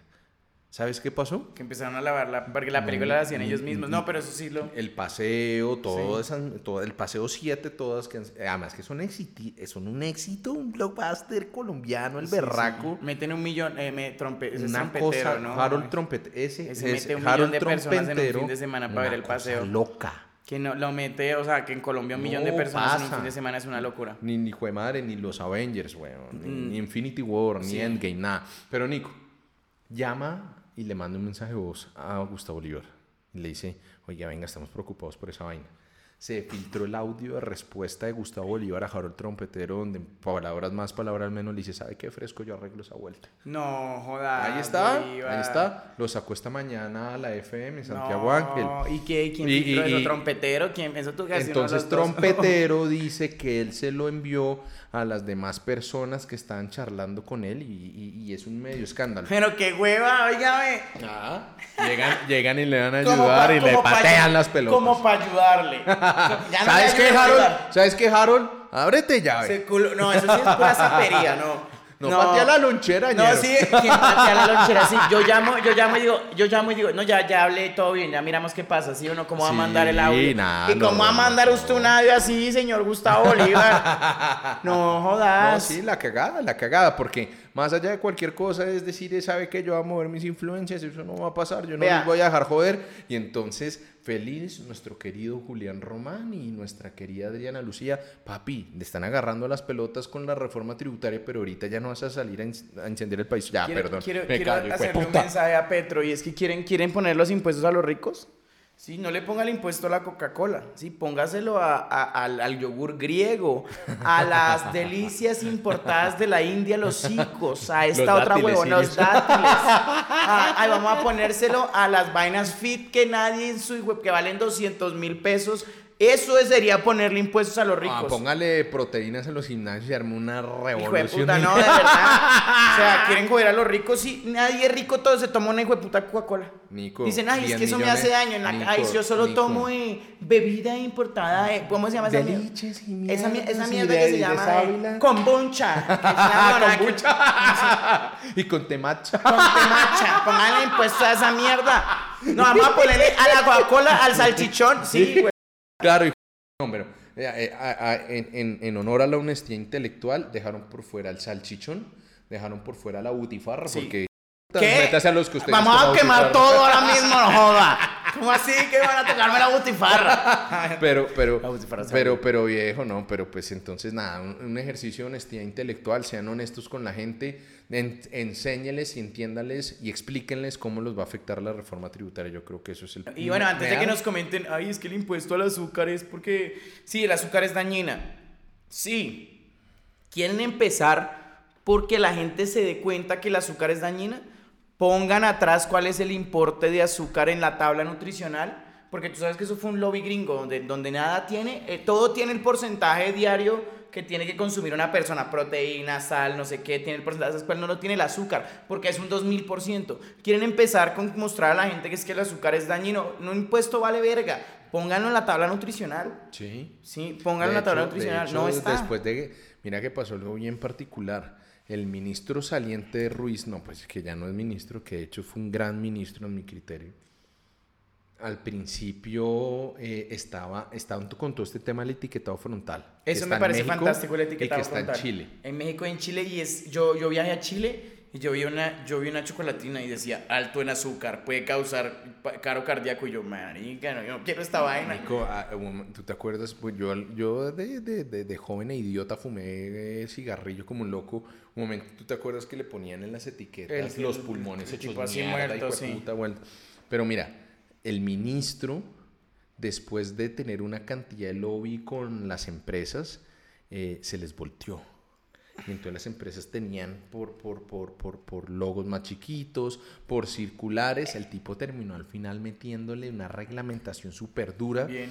metiéndole grasas saturadas, metiéndole Bien. azúcar y una que ni siquiera estaba directamente relacionada, que eran los edulcorantes también. Eso. Y además, en símbolos octagonales, no circulares, porque la gente asocia el octagonal como al pare, como Ah, al al peligro, pare, total. y se las clavó Chile al final. octogonal. Salió, salió Bueno, y lo me sacó alegra, adelante. no sabía eso. Lo sacó adelante Me parece con chévere. instructivas de Organización Panamericana de la Salud, estudios científicos eso. sustentados y compilados por la Universidad de Antioquia, una cosa Qué loca. cool, eso no lo sabía, me parece Sí, fantástico, me claro, parece de bien. putas, bien, está Y- bien, y está bien. Y entonces, entonces, pero hay algo muy importante de lo que tú dices. Entonces, ahora la opción va a ser encarecer todo, porque entonces van a encarecer lo que la gente se empuja en la tiendita, en las cosas, a lo que pueden acceder, sabiendo, y, y, y, no, y no tratar de hacer los alimentos saludables, entre comillas, un tomate, una cebolla, arroz, papa, carne que está por los cielos y hacérselos más accesible. Entonces la respuesta del gobierno es encarecer todo en vez de dársele las cosas saludables un poco más. Cuando tú ya tienes lo saludable un poco más al alcance de la mano, trata de disuadir el consumo de ese tipo de Total. cosas encareciéndolo, pero es que ahorita todo está caro. Todo está caro, es absurdo, es absurdo el y tema. entonces la gente qué? Pero esto, es- esto no es algo colombiano, ¿no? Entiendan que eso es No, algo total, global, o sea, la gente no sabe que Ah, esto es pero global. para unas cosas sí era culpa de Duque y ahora sí no. no, Ahora sí no es culpa de global, Duque, hijo ahora- ahora sí es global, ahora es global. Payaso. Real, real, real. Bueno, Nico. Ah, miren, se los juro por Dios que nosotros hacemos todo el esfuerzo posible por tratar de hacer esto concreto, pero es que nos sentamos a Está hablar bien, mierda. está bueno, está bueno, se alargan los temas, es chévere, qué bueno. pena, si se maman dos horas, mámense lo que acá estamos Sí, clavando. no, tranqui, eso pa- lo- lo paran, Padre, yo- padre, si usted es un producto de calidad. 100%. Es momento de ponerle impuesto al tusi. Legalicen y pongan Legalicen impuesto ese al auto y tusi, pónganle un pues. impuesto y no chimen tanto. Puta, media Bogotá, bo- con media Bogotá rica pasa botando, botando plata a esa mierda. No, marica, ¿sí o no? Puta, donde, donde legalicen y No, taxen esa no, mierda. no, Dejen de chimbear tanto. ¿Cómo le van a al señor Salchichón? Ay, ¿será que la coca no hace daño? Pues póngale un impuesto y véndanla en, en distribuidores autorizados. Qué pereza. la cantidad de plata que hace California, que hacen todos los, los 18 estados Solo con marihuana. solo con marihuana, es una cosa loca. Absurdo. ¿Viste, ¿Viste que ahorita en la revista Forbes se ganó una legislación para importar marihuana medicinal de aquí de Colombia para, para, para, para, para, para Alemania? ¿Así? Durísima. O sea, tenemos una... Aquí hay varios cultivos de marihuana medicinal, toca, obviamente son revigilados y todo, pero van, van para Alemania. Bueno, No, vamos. De una flor seca, todo, es Sí, una flor cosa loca. seca, qué chévere, me alegra bastante. Ah, Eso, eso, allá, allá atrás Eh, mientras tanto mamalina. acá, mientras tanto acá, toca eh, comprársela al man así, simulado. Y no hoy, está taxada. Hoy, Nico, hoy, un amigo me escribe. Viejo, mire, tengo al hermano de mi cuñado detenido por la policía porque lleva un gramo más de la dosis mínima. 21 gramos. Que lo van a capturar, que lo van a judicializar, sabiendo que la Corte Suprema de Justicia ya ha dicho, mire viejo, usted puede tener la dosis mínima, pero de acuerdo a sus características, a su adicción, a la forma en la que usted consume, usted puede comprar más y se llaman dosis de aprovisionamiento. Eso no es delito. La fiscalía sabe que eso no es delito. Ya tengo dos toneladas. no, no, no, papi. No, pero me estoy ¿para qué aprovisionando a 10 años. Algo sensato, Nico. No, No, me rompa las pelotas. Tengo No me la difícil.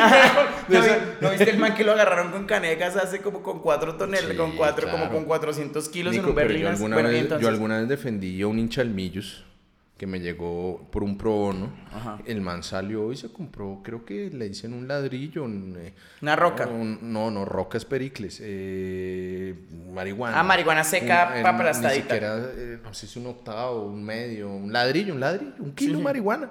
Porque el tipo llegaba y iba sagradamente, mensualmente, y iba y se compraba y él se fumaba su marihuana. Sí, obvio, obvio. Tuvieron que meterle un policía, varios policías. Tuvieron que meterle el trabajo de dos fiscales. Tuvieron que meterle todo el trabajo en un despacho judicial para que yo lograra demostrar y decirle, viejo, no tienes que perseguir al consumidor. Él simplemente, por sus características, por su adicción y sus cosas, no fuma la misma y no mantiene la misma dosis mínima que una persona. No, pero. Pero, tú, pero se tuvo que gastar, imagínate, salarios de fiscales, de jueces, de secretarios, por un- de por un kilo de policía. marihuana. Marica, ya. Estúpido. o Y sea, hoy estaba entonces a esa persona que le encontraron 25, 30, 40 gramitos de hierba. De ¿era marihuana? Marihuana. Y entonces que lo iban a capturar por el tema de tráfico viejo. Ya hoy un delito de tráfico estupefaciente, la fiscalía tiene que probar que tú tienes el ánimo de vender. Que tienes, la, que tienes una red de distribución. Y que tienes, y que tienes el ánimo de vender. Si no, estás perdiendo plata, se están malgastando los recursos públicos y seguramente en un acto de corrupción y allá estará. Pero no, marica, bueno, ya que no me van a revisar los chats de WhatsApp. que no vayan a la casa. que no vayan a revisar el chat de WhatsApp y así, no, es que cuánto te llevo, sí. ¿Qué, mi papá? Un baladito. me lo deja en la portería. Pero, pero ya, la, ah, mira, mira que ya hoy, yo, yo lo digo, yo, yo siempre les he dicho, yo fumo marihuana y hoy realmente uno ya consigue marihuanas de autocultivo y de personas que realmente no se que, que no es la, la, marihuana prensada de cultivo que la emean y le echan gasolina. Sí, es, es la marihuana prensada que tiene el, el, el ¿cómo se llama? El, sí, el que, el que venía, el que es como un, que huele a orine por sí, orina porque, orina, eh, porque la orina amonia, ¿no? Amonia. amonio, amoníaco para que los perros no la huelan, pero ya de eso ya realmente hoy ya incluso ya funcionan en Colombia unos clubes canábicos y todo yo, eso. Yo, una amiga mí una vez me regaló una marihuana y yo, yo la amé para dársela a un amigo que me Le dije, no, marica, eso es capuche. Eso, es de lo último. Eso es de lo último. Uy, sí, huele como a marihuana. Si la marihuana no olía meo, uno, uno en, en el 2000 uno decía, no, esto no es marihuana. Es una mierda. Y, y, eso, y ese era realmente el olor del pisquero. Sí, El pisquero fuerte, feo, era el que sonaba, el, el que olía ya. Bueno, Nico, ahora sí. Bueno, llegamos al hueso duro y con Llegamos madre, a la, a, la, presa que grande. Todo el mundo quiere saber esto. Esto, miren, déjenme decirles que Nico se ha puesto en la tarea de investigar muy bien, ha recibido testimonios, ha hablado con personas, ha escuchado mucha gente que ha sido afectada y hoy realmente por primera vez, Nico ya hizo un video obviamente en su canal, pero hoy vamos, a, tenerla un poquito de fondo legal, o sea, el fondo legal. Yo hice un video cagándome la risa de los huevones que invirtieron. Nada, jodiendo. No, como mostrando, tengo la entrevista de uno de los co-creadores de, de, la, de esta vaina. Eh, spoiler, les decimos el spoiler, sí, no eso lo damos para el final. No me van a devolver el plata, no, no, le van, van a devolver su plata. difícil la vuelta. 60 millones de dólares perdidos. Esto está... está en propiedades que están en extinción de dominio. Miren, el tema de lo que vamos a hablar por fin es el tema daily, daily un tema esquivo, un tema eh, que estamos construyendo a raíz de información pública, eh, porque pues esto se salió de control absolutamente. No, daily, señoras y señores, se ofrecía como la primer criptomoneda colombiana, con todos, con rimbombante, con todas las arandelas, con todo el tema. Mira, al inicio, las personas, los comerciales, los más de 120 o 200 comerciales que tuvieron, llegaban y le ofrecían a la gente 0.5 rentabilidad diaria, sí. 10% rentabilidad mensual, 120% de rentabilidad anual. Uno tiene que ser muy huevón para creerse esa mierda, de verdad. Y hablábamos con Nico antes de, de empezar el podcast decíamos, oiga, han pasado más o menos unos 14 años desde el tema de MG y la gente no aprende. Bueno, eh, quisiera, y la gente no aprende. Quisiera como que hiciéramos una parte, digamos, acá con ese tema porque se lo ofrecían de una forma que existe dentro del mundo de las criptomonedas, que es el staking. Entonces, eh, a grosso modo, el staking es tú prestas tus criptomoneda, tu criptomoneda para generar un interés. O sea, la criptomoneda se utiliza para generar más criptomonedas. es es un poquito más complejo que esto, pero entonces, obviamente, los intereses de, o sea, el interés que te puede dar Bitcoin es 1.5 al mes. 1.5 al mes. O sea, al año 12, que es lo que da un fondo de inversión. O sea, hay otras monedas que son más volátiles que dan este tipo de recompensas un poquito más altas, pero ¿qué pasa? Que esta recompensa se da en la misma criptomoneda. O sea, el interés, digamos, de un Bitcoin es el 10% de ese Bitcoin, el 1% de ese Bitcoin, el perdón. 1%. Pero es del mismo Bitcoin. O sea, no te van a dar a ti eh, en... No, No, te, lo representan en otra en dinero, moneda. en exacto, dinero. No dinero. es dinero real porque, porque, o sea, y así como esa, esa Bitcoin puede valer 60 mil dólares un día, tu interés pasó a ser la mitad cuando ahorita vale, digo, un, un tercio cuando vale 20 mil dólares. Miren, yo como, como veo este asunto, lastimosamente, eh, y aunque primero quiero hacerte una pregunta porque sí es importante que todo el mundo sepa. ¿Qué es un esquema Ponzi, Nico? Bueno, un esquema Ponzi es, es como trabajan, aquí en Colombia son legales, ¿no? o sea, no es, no es Ponzi. O sea, sí, tú sabes, sí, son sí, legales. Sí, sí, sí. sí no están Mientras se venda un producto o un servicio. eh, eh, pero ¿qué es un esquema Ponzi? Bueno, un esquema Ponzi es algo que te obliga atraer a más personas, a más personas para poder ganar tú. Entonces, si tú ves que hay, hay niveles, diamante, oro, no sé qué, entre más personas traigan, más personas compren esos productos para vender, pues más plata ganas tú. Por lo general los que ganan son los de arriba, siempre. Una de, una de 63 personas recupera la inversión inicial. Por eso es que Elizabeth ganó. ¡Uh! Ah, no, ya. No, mentira, sí, yo me vi la entrevista. No ganó nada, embalada. No, no, no, sí, yo me, en honor a la verdad, más allá de que ella le bote pullitas a Nico y la vaina. o aunque sea mentira. sí, además yo no entiendo cuál es la tirria de ellos. O sea, ya te menciona y dice que tú no podías hablar, que una cantidad claro, de mierdas. Y una can... ya, o sea, viejo, ya, él, no es cocio. Por favor, yo nunca promocioné esta vaina ni nada. O sea, tampoco, tampoco. tampoco Conocí el proyecto y me dijeron que invirtiera plata. ¿Cómo, cómo llegaste tú ahí? A mí me contacta una persona y me dice, oye, queremos que inviertas plata. Eh, queremos que inviertas plata en Daily. Y yo, ¿qué es Daily? No, mira, es que da esta rentabilidad. Y yo, no, mi pana, si da esa rentabilidad, préstame la plata tú. Te estoy pagando la mitad de la rentabilidad.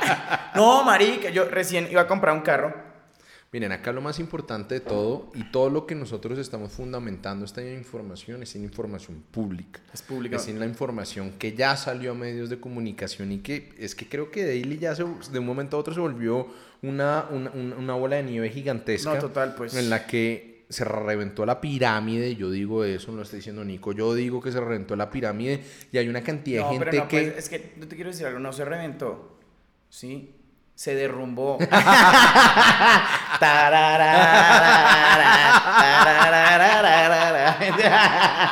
Le pasó lo de la espinga, así, ah, la nariz, todo. Pero, pero entonces pasa la misma mierda de los esquemas Ponzi, pasó la misma mierda de las pirámides, y es que simplemente inició un grupo de personas que metió mucho billete, metieron unos comerciales que también les ofrecían unas rentabilidades por cada persona que estuvieran llevando y simplemente el, em, esquema empezó a crecer hasta que se hizo insostenible. ¿Con qué? Yo solamente diría, Nico querido, con meterle el ropaje de una criptomoneda. Igual, yo, para mí, yo qué pensé cuando vi esta criptomoneda. ¿Recuerdas que, pues, eh, después, creo que por Segunda Guerra Mundial, los Estados Unidos empezaron a recoger oro de, todos los, de toda Europa? Y a darles, a darles dólares que en respaldo al oro. Y luego les di, cuando dijeron que nuestro oro, pues suerte. sí, nos vemos.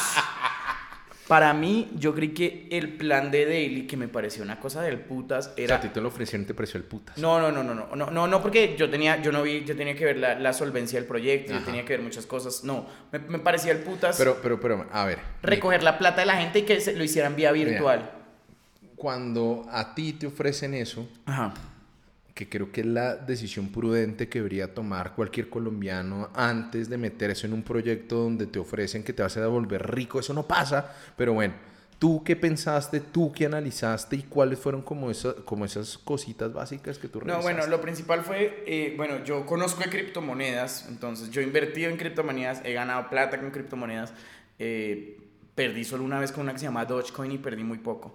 Pero realmente, pues yo, hice, yo, yo me senté a leer foros en Reddit, me senté a leer, eh, a ver videos de gente que conoce. Juan en Cripto es uno, muy bueno de Bitcoin. Varia gente dentro de la comunidad que es respaldada y que no vende nada.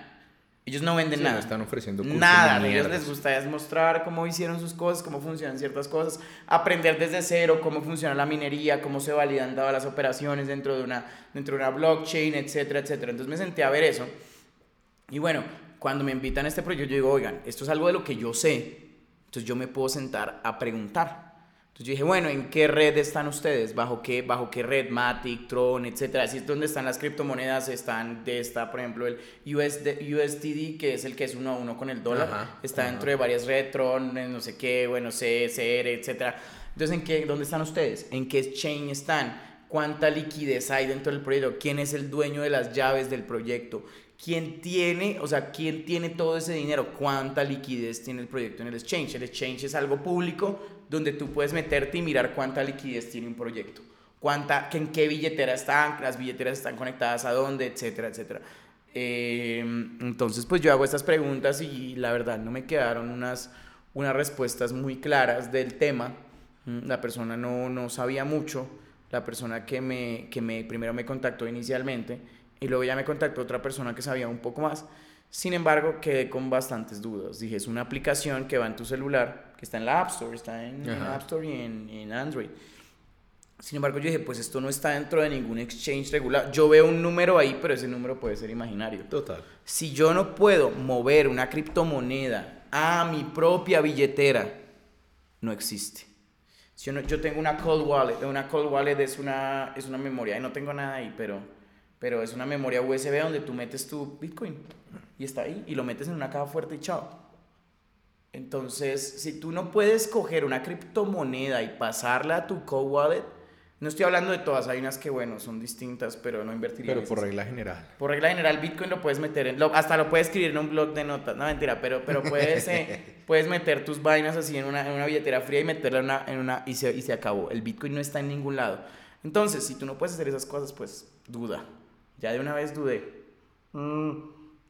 Entonces, ¿qué pasa? Bueno, me ofrecen esto, yo les digo, no, plata para invertir no tengo, prefiero soplármela, no sé qué. Eh, es que realmente yo puse un comentario de Daily en, en Última Hora Colombia, los Ajá, promocionó. Ajá. Última Hora Colombia promociona Ay, proyecto de Daily. hora, ¿no? Siempre Sí, la misma onda, Última Hora. ¿Qué pasa? ¿Y tan plata, promoción en trago o, Eh, apuestas? Y ahora ponemos nuestras publicidades exitosas y toda la mierda. Son deja de, deja de promocionar estafas, no jodas. Sí, pues puta, están embalados ahí. Y aparte de eso ponen, nosotros no promocionamos ni apuestas ni licores. Y yo, puta, prefiero eso a que tumben a la gente con Daily. Y que le rompan las pelotas. Y es más, creo que debo tener la publicación de Última Hora Colombia de Daily. Y si no, está arriba. Yo publico, esto es un rug pull. Yo publico así. Nico, que es un rug pull? Rug pull quiere decir que, lo que pasó con Daily, pero quiere decir que mucha gente, Terra Luna también es un rug pull. Ok. Terra y Luna, todo este escándalo, gente se suicidó por, por Terra y Luna. De Daily no estoy seguro, dicen que sí, pero pues no he visto nada de eso. Eh, Terra y Luna, eh, bueno, y un rug pull es todo el mundo, todo el mundo se mete dentro del, dentro de una, de una, de una criptomoneda. Entonces tú ves que la criptomoneda está subiendo, entonces digamos que vale un peso. ¿Sí? Entonces tú metes, tú metes un peso y compras un montón, tú, cuando ya está cara. Yo que compré a 0,0,0,0000 y soy el dueño del, no, del 50%, pues entonces yo espero a que todo el mundo compre a 1, a 2, a 3, a 4, a 5, Claro. a 6. Se llena de, de liquidez y claro, como toda la liquidez la tengo yo, porque yo soy el dueño de la mitad o del 70%, entonces yo llego y digo, uy, hay toda esta plata y esto me representa esto. Vendo. Como hay tanta oferta, pues le quité todo el efectivo al proyecto y Claro. chao. Se acabó. Le jalé la, le jalé la, le jalé la alfombra a todos, todo el mundo el piso. Ese Y, es el y- y ahí es cuando llegan y dicen, no, perfecto, pero todavía los convenios se pueden hacer con los restaurantes. con Es que todavía vainas". podemos hacer esto, David. todavía, todavía puedes comprar y muchos, muchos comercios tuvieron el error que con Daily lo recibían al 50%. Y además tuvieron el error, y además, de no verificar primero si era una entidad que estuviera autorizada por la superintendencia. Tenemos esta exclusiva, está únicamente acá. Exclusiva, Yo la voy a mencionar, exclusiva. yo la voy a mencionar en el video, pero para que la vean acá. Tenemos la, la exclusiva de una denuncia que se hizo a la superintendencia de Así financiera. Así Fu- es. Tú que la leíste, Juanjo, bueno, yo la leí por encimita, cuéntanos qué viste. Miren, el tema de lo que menciona la superintendencia financiera, pues es, es, es bastante claro. Eh, primero, obviamente, yo creo que, que, que ellos empiezan como a mostrar lo que los dueños de Daily quisieron hacer en su momento y es, entre comillas, tratar de blindarse consecuencias jurídicas acá. ¿Y cómo funciona? Pues claro, es una, primero una sociedad que funciona por fuera de Colombia, supuestamente. Eh, entonces eh, tratan de blindarse con el tema de los controles de la superintendencia. Yo no me preocuparía realmente por el tema del control de la superintendencia, sino por las consecuencias peores. Pero bueno, Pero, este, digamos, la persona que, que se robó la plata, que, que hizo el rug pull, no está acá. No, no, está aparece. acá. No está No- acá. no- no existe. Por ahí están diciendo que casi lo joden en España, ¿no? No, no, no. Ese fue a, a- en, el, en el video, voy a contarlo a Sebastián, que es el que está dando la cara. Eh, el él- que ha dado clara, la el cara que en ha todos dado los la cara a todos los medios y que le ha dado la cara a, a, los, a los inversionistas. Y bueno, él, a él fue el que lo, lo cogieron en España. ¿Y qué, ¿Y qué pasó? No, ahí lo pueden ver en el video, pero él dice... Miren el video, Miren por el video, favor. pero él dice como que, bueno, que él dijo que pues yo no tengo nada, hombre, a duras penas me quedé en la calle y pues esta otra persona está en Argentina, vayan y búsquenlo a él, no mentira, pero eh, eh, paila. ¿Y, y quién tiene la plata en Daily? Él. Él. Él, no, la plata, la plata no está en Day, la plata se retiró toda y se movió a otros fondos. el, el, tipo este, él ha hablado, Sebastián ha hablado con él, dice que lo tiene en propiedades, que tiene muchas propiedades y que no sé qué, pero que eh, lo que dice Sebastián, si alguien compra esa propiedad, lo más probable es que vaya a extinción de Va para extinción de dominio, entonces vamos para eso. Entonces, bueno, nos contó, me contó Sebastián, que es uno de los fundadores del proyecto, que JJ sacó la plata del otro socio y la invirtió en muchas propiedades, ¿sí? Pero Sebastián me dice que, obvio, las propiedades están a la venta, pero en Colombia, pero ¿quién compra esas propiedades si probablemente entran en extinción de dominio? ¿Y qué pasa con estas extinciones de dominio? O sea, si se la van a devolver a la gente si es que las venden o eso entra a la... No, no, no, no, realmente uno si tiene una pequeñísima sospecha de que hay un bien que puede entrar en extinción de dominio en la recomendación total. el chat, ¿no? que sale por la magistradita Cristina Lombana que lo ha maltratado tanto. si ese man yo le decía, yo le decía, si ese man no se salvó una extinción de dominio, que es la mano derecha de Petro, ahora menos un, comunero. Totalmente. Alguien del proletariado va a Si existe una mínima posibilidad, querido Nico, de que haya un bien en extinción de dominio, no lo compren ni por el berraco. Miren que incluso dentro de esa ley, por así decirlo, eh, existe la figura del tercero de buena fe, pero al tercero de buena fe, y conocimos muchos terceros de buena fe que le quitan sus bienes. ¿Nos puedes explicar qué es un tercero de buena fe? Un tercero de buena fe dentro de un proceso de extinción de dominio es una persona que tiene que justificar, no es que le tengan que probar, que él tiene que justificar que no tenía conocimiento ni de la procedencia del bien, ni de los bienes con los cuales se consiguió, y tiene que mostrar que le tienen que respetar su derecho a propiedad. ¿Qué es una acción de extinción de dominio? Es prácticamente una acción que se creó para tratar de perseguir la plata. ¿La plata de? Lo económico de todas las actividades ilegales que pueda tener alguien. Entonces, ¿qué pasa? Obviamente, como en Colombia hemos sido expertos en eso, pues se te trata también para perseguir el testaferrato o las personas que puedan llegar a tener bienes que provengan de delitos, de conductas ilícitas. ¿Qué pasa con el tercero de buena fe? Entonces tú llegas y has de cuenta, un traqueto compró un apartamento y tú se lo compraste a él. Cuando llega la fiscalía y te golpea la puerta y te dice, venga, es que ese bien se compró con platica de daily, ¿cierto? Y usted tiene que venir a justificarme ni que usted conoció ni que usted tuvo ninguna relación y que usted no tuvo no o sea, por ahí un McLaren embolsado. un McLaren. un McLaren. Presuntamente. Presuntamente entre comillas. Pero entonces es todo ese tema. ¿Qué es lo que pasa ahorita, Nico? ¿Cuál es el problema de todo? Mira, la superintendencia está analizando esta situación la superintendencia viene y le dice a las personas, estas personas no tienen empresa acá, son empresas que son residentes en el exterior. Ok, vamos a hacer una pausa. Nos conseguimos con Juanjo. Eh, ¿Qué conseguimos antes? Porque la gente de pronto no entiende dónde sale este comunicado. Nico, a través de, de, de, toda la investigación que está haciendo, de todas las personas que ha tocado, realmente ha llegado a unos escalones muy altos dentro de él y nosotros podemos decirle con seguridad que hoy la superintendencia ha revisado esto, aunque la respuesta es algo mediocre. Tenemos unas respuestas de la superintendencia financiera donde le explican a uno de los afectados por Daily entre comillas, qué pueden hacer y qué no pueden hacer. Uno puede analizarlo de dos maneras. O, o, le vemos la posición pesimista o le vemos la posición de un abogado como yo que sabe cómo darle la vuelta a eso.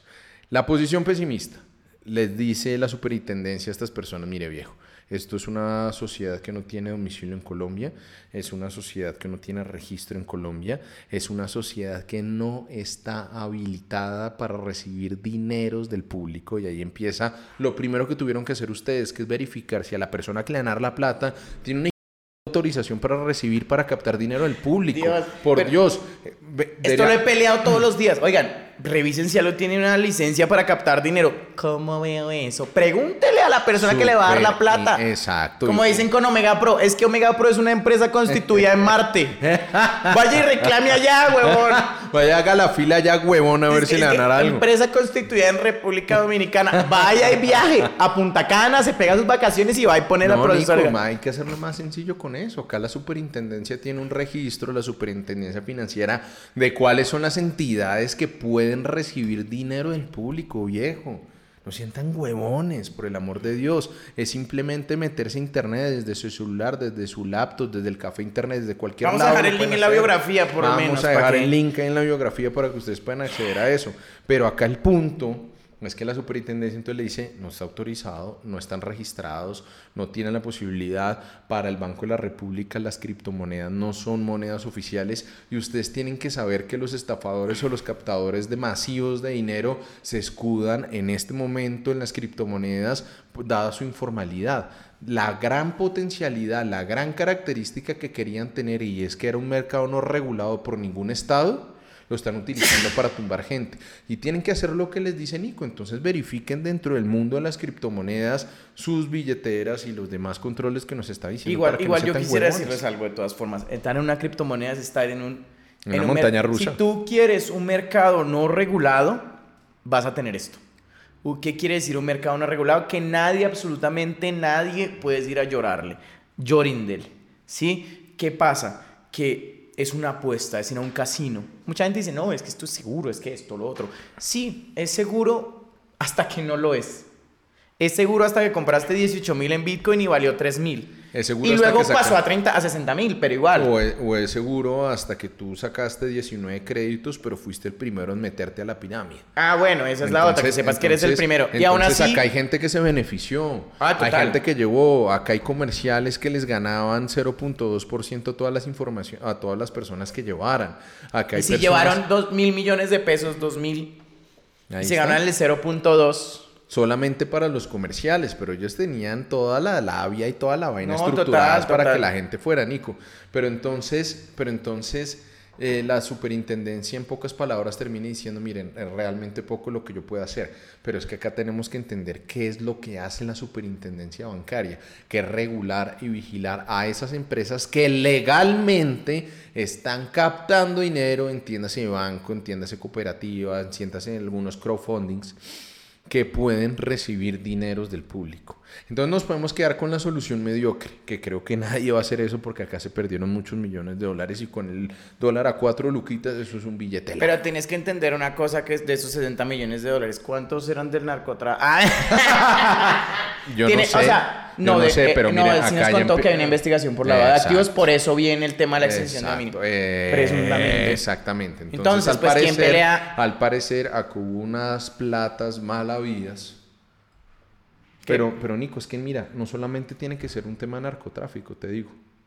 No hay mucha gente que pidió préstamos, que vendió su casa, obvio. Solamente con que la plata de esos bienes se haya obtenido de una captación masiva y habitual de ya dinero, es ilegal. ya es ilegal. Total, 100%. O sea, está tipificado en el Código Penal. Totalmente. O sea, la está, es que hay mucha gente que no entiende que la captación ilegal de dinero, lo que nos contabas, Juanjo, es que gracias a DMG la captación ilegal de dinero, y no solo la captación, porque Jefferson Cosio, Velos Maki, Elizabeth Loaiza, eh, Alejandra Serge. El pisco este de desafío. él, el Mateo Carvajal. Exacto. Eh, un montón de influenciadores de Cali, ¿sí? Están haciéndole promoción. Y el que promocionase captaciones ilegales de dinero tiene también una pena dentro del, dentro del Código Penal. sí, Nico, y te voy a decir algo. Mira, acá hay algo muy sencillo. Si esos influenciadores fueron agentes comerciales y recibieron rentabilidades sobre... O sea, estás hablando de Elizabeth Loaiza presuntamente. Presuntamente, presuntamente. Entre comillas, quería monita, no te preocupes que el tema no es, tan, no, no, no, no es de frente contigo. Pero si tú llevas personas y a ti te entregan dinero, por eso tú estás haciendo parte de un aparato que está captando masivamente y de una manera ilegal dineros de la gente. Esa plata, como mínimo, te la pueden quitar. Los bienes que tú adquiriste con esas cosas te los pueden quitar. Pero si, es están, así si están en un testafer. Ah, espera. un testafer. te voy a decir una cosa. Mira, cómo se blindó Daily con los influenciadores, que me parece que les hizo un favor. ¿Sabes cómo los blindaron? Cuenta. La publicidad de Daily no decía invierte. La publicidad de Daily no decía, decía descarga la app. La publicidad de Cosio dice Ay, sé que muchos tienen problemas con Daily. Eh, yo también y tengo un montón de plata en Daily. Pero no se preocupen que todo se va a solucionar. Pero entonces, pero entonces, volviendo, estamos en el capítulo 15, Nico. Sí. Volviendo a nuestro primer capítulo. Esas personas que le hicieron publicidad a Daily tenían que tener unas características y que tenían que tener unas reglas. Yo no me imagino dentro de eso si a pesar de que Cosio viniera a decir que esto es una que, que, que confiaran que se iban a solucionar los problemas, en qué momento él mostró que era una, una publicidad paga. No, sí, sí dice publicidad, sí está marcado como está publicidad, publicidad paga, pero en qué momento él mostró los riesgos y las posibilidades de que eso podía tener más allá de lavarle la cara al negocio. No, no, jamás. No, no, Entonces no, ese es el punto. Pero se complica aún más. Y pues si yo Mateo por Carvajal pues fue la imagen de los data, de no sé qué, de los datáfonos, de esto, de lo otro. Inclusive yo alcancé a ir a un evento y me dijeron, ay, mira, este datáfono es para pagar con cripto. Yo publiqué una historia de los datáfonos, porque yo fui a un evento y me dijeron, no, mira, ay, si nos regalas una historia para los datáfonos, me parece el putas pagar con cripto. Yo dije, claro, yo tengo Bitcoin acá, yo tengo Bitcoin en mi celular, eh, yo tengo Bitcoin en mi celular, yo tengo Ethereum y me dijeron, puedes pagar en varios comercios de Bogotá con un datáfono de cripto. Y yo, ah, qué chévere. Claro, obvio, los datáfonos eh, eh, Spartan Hill, yo le pregunté a los comercios que, que recibían dinero de Bitcoin y todo, y me dijeron, todo llegaba a, la- a los dos días el, el dinero. O sea, los, los- creo que hasta funcionan todavía los datáfonos. Hasta cuando se reventó. Pero, pero no, no, creo que todavía funciona. O sea, porque lo que te digo, la gente recibe el pago en cripto, ellos se lo quedan y pues le dan a la gente la vaina. Nico, pero es cierto Pe- que ofrecían 0.5 mensual, 0.5 diario, di- eh, Creo que era como de lunes a viernes. 10% mensual Sí. y 120% anual. Sí, se supone que Nico, eso era lo ¿qué que... negocio ofrece esa? El narcotráfico. Na- na- sí, ya, o laven dinero. Uy, Pero entonces hagan alguna u otra cosa, pero miren, acá el punto más allá de todo es, insistimos, siempre les hemos dicho, de eso bueno no dan tanto, nunca un negocio. Ni siquiera lo hablamos la anterior vez, ni la marihuana, No, nada, madre, nada, que puede ser uno de los mejores negocios que existe hoy, te ofrece 120% anual, por el amor de Dios, carajo. Total. Eh, y hay otra cosa que también quiero mencionar, es lo que les- yo te dije. Yo dije, wow, esto me parece un buen negocio. que está haciendo? ¿Te acuerdas que habían, habían poblaciones que no tenían efectivo por DMG? Sí, así Yo es. dije, estos manes resolvieron el lío que no pudo resolver DMG. ¿Cuál fue? Dejar a la gente sin efectivo. ¿Y qué hacen sin efectivo? No pueden hacer nada. Pero como te toca entonces comerciar con Daily, entonces tú dices, no, pues se vuelve una moneda corriente el Daily, porque yo ya no tengo efectivo. Claro, y además había algo muy particular y es que mencionaban, y hay muchos testimonios que yo lo están diciendo, que les parecía muy particular, por ejemplo, que tú tuvieras que llevar la plata para que te la transfirieran o para que te la convirtieran en daily, por ejemplo. O Sí, que, por que ejemplo, llevar la plata en efectivo. exacto, y llevar la plata en efectivo. Creo que eso no funciona con ninguna criptomoneda tampoco. Bueno, vamos a hablar un poquito de cómo funciona en un exchange. Si tú quieres comprar una criptomoneda P2P, que digamos es uno de los comercios más populares ahorita en este momento en Colombia, peer-to-peer, quiere decir persona a persona. Yo entro a Binance o entro a Fimex, que son los dos más grandes ahorita, Fimex acaba de entrar a Colombia. Tú entras y lo que haces es que yo digo, Juanjo, tú me quieres vender mil dólares en, en criptomoneda. O yo pongo, pon- puedes ponerlo en tu moneda local, 4 millones en Bitcoin. Yo llego y le digo a Juanjo, listo Juanjo, yo compro tus 4 millones. Entonces yo llego y le escribo a Juanjo por el chat, oye, ya, te, ya te hice la transferencia. Juanjo me libera esta plata dentro del exchange y ya entra a mi, a mi billetera del exchange de cripto y yo ahí decido si la dejo ahí o la paso a mi billetera fría o la dejo en el exchange. Yo no le recomendaría dejar nada en ningún exchange porque los hackean todo el tiempo, pero bueno, dependiendo de la cantidad que tengas. Oye, oye, ah, voy a hacer un paréntesis. ¿Tú puedes creer que del video pasó, llegó un par de maricas a decirnos a nosotros que, que hacían unos influenciadores hablando de cripto? Que, que- ah, oye, viejo, sensata. Te- es te voy a para que no te tumben pedazo de marica. El día, el un día poco, que, ha- un poco de sensatez, que hayas huevón. invertido más de 100 dólares en cripto, ahí me puedes hablar. No, mentira, joder, no te- No, pero de acuerdo, marica. O sea, cojan yo, las yo la verdad, buenas de las sinceramente, vainas. yo le he ganado al cripto. Yo eh, eh, estoy metido en todo lo que son los raids de cripto, en toda, no, eh, no, digamos, no en Discord ni nada, pero yo trato de ver el precio, trato de especular un poquito, ¿sí? Eso es mi negocio, eso es lo que a mí me da la gana hacer. Obviamente, si ya, o sea, yo conozco cómo funcionan los exchanges, cómo funciona una billetera fría, cómo funciona todo, porque es algo personal, yo no le quiero enseñar a nadie, porque el día de mañana la gente pierde plata y se jode. Pero, pero ustedes también tienen que entender con sensatez que Nico, por ejemplo, se ha metido en esa vaina y conoce el mundo, conoce... Pero yo estoy invirtiendo en el viejo Exacto. este. O sea, esto es el viejo este. El, yo pude haber perdido toda la plata que metí. ahí. Total, total. Pude haber perdido la mitad, que fue lo que le pasó a la gente. Pude haber perdido el 63% de mi plata. Los ahorros de toda la De vida. toda la vida, Es que en Daily hubo gente que metió... ah, Bueno, pero te estoy hablando de Bitcoin. No, Daily yo no metí nada en Daily, bueno, ¿no? bueno, eso- Claramente eso, no. es cierto, eso es cierto, eso es cierto. Pero en, en el caso de, de, de- A ver, es que miren, una cosa es venir a hablar una moneda, una criptomoneda que tiene representación mundial, una moneda en la que el hombre más rico del planeta cogió parte de las, de- de- de- del capital de su empresa, que es la más grande del planeta, que es Tesla, y metió una cantidad Y la de- acaba de liquidar, Y la ¿no? acaba de liquidar y le tocó vender una cantidad de Bitcoin. A Hay gente precio. que le ha metido Ethereum, hay monedas, criptomonedas como Luna, que fue la que nos fue la que se contaste, cagó, que, que eh, fue una Terra. cosa loca, que fue una barbaridad, que fue al nivel de mundial y que fue un rug pull. Viejo, no sean tan, no, no sean tan prepotentes de creer que acá dos chichas vienen aquí a montarles el castillo de naipes, el, el castillito de Criscal, para que ahora vengan a decirnos a nosotros. No me digan a mí, No, yo no, no, tengo ni idea de esa mierda. Pero Nico tiene Pero yo, los- yo les hablo de la experiencia y les hablo es de, de realmente de que igual si hubiera perdido les contar, yo perdí en Dogecoin, no perdí casi nada, pues no, sí perdí un 20-30% del capital, pero lo que les digo, o sea, yo, em, yo em, les hablo de lo que he invertido, si no yo les diría, yo conozco pero en mi vida, pero yo siento que uno no puede conocer sin arriesgarse Total. en ese, en, ese, en ese aspecto. ¿Que fue estúpido de mi parte? No, porque yo tenía un capital extra, era plata que me sobraba, que dije, ¿qué hago con esta plata? ¿Me la soplo o la meto en Bitcoin? y me soplé una parte. Ah, mentira. Pero no, en serio, en serio. O sea, yo decía, eso es plata que te sobra, ¿no?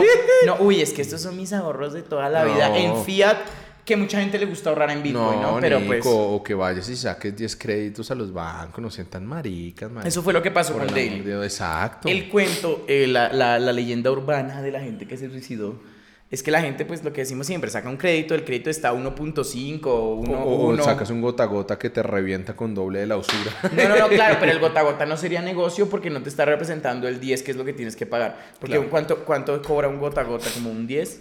Más allá de la usura, Nico, más allá de la usura, la, la usura es 1.5 máximo. Sí, más allá del, del interés 2, ¿no? Es más allá del 2, ¿no? No, es 1.5 del, del, del interés bancario corriente, que eso se define trimestralmente por la superintendencia financiera. Ok, también. ok, por eso entonces... Pero, pero, pero, ah, hombre, Pero tú sabes cuál es el in- pagando el 10, pero tú sabes mucho más. cuál es... eh, eh, no, claro, eh, pero entonces Deberíamos ellos... traer un día un gota a gota acá. No, y sabes que quiero traer también un man de una casa de empeño. Eso, me, eso. Son- eh, pero eso es legal, ¿no? Esos agiotistas cobran el 10. Sí, señor, sí, señor, para sacarlo.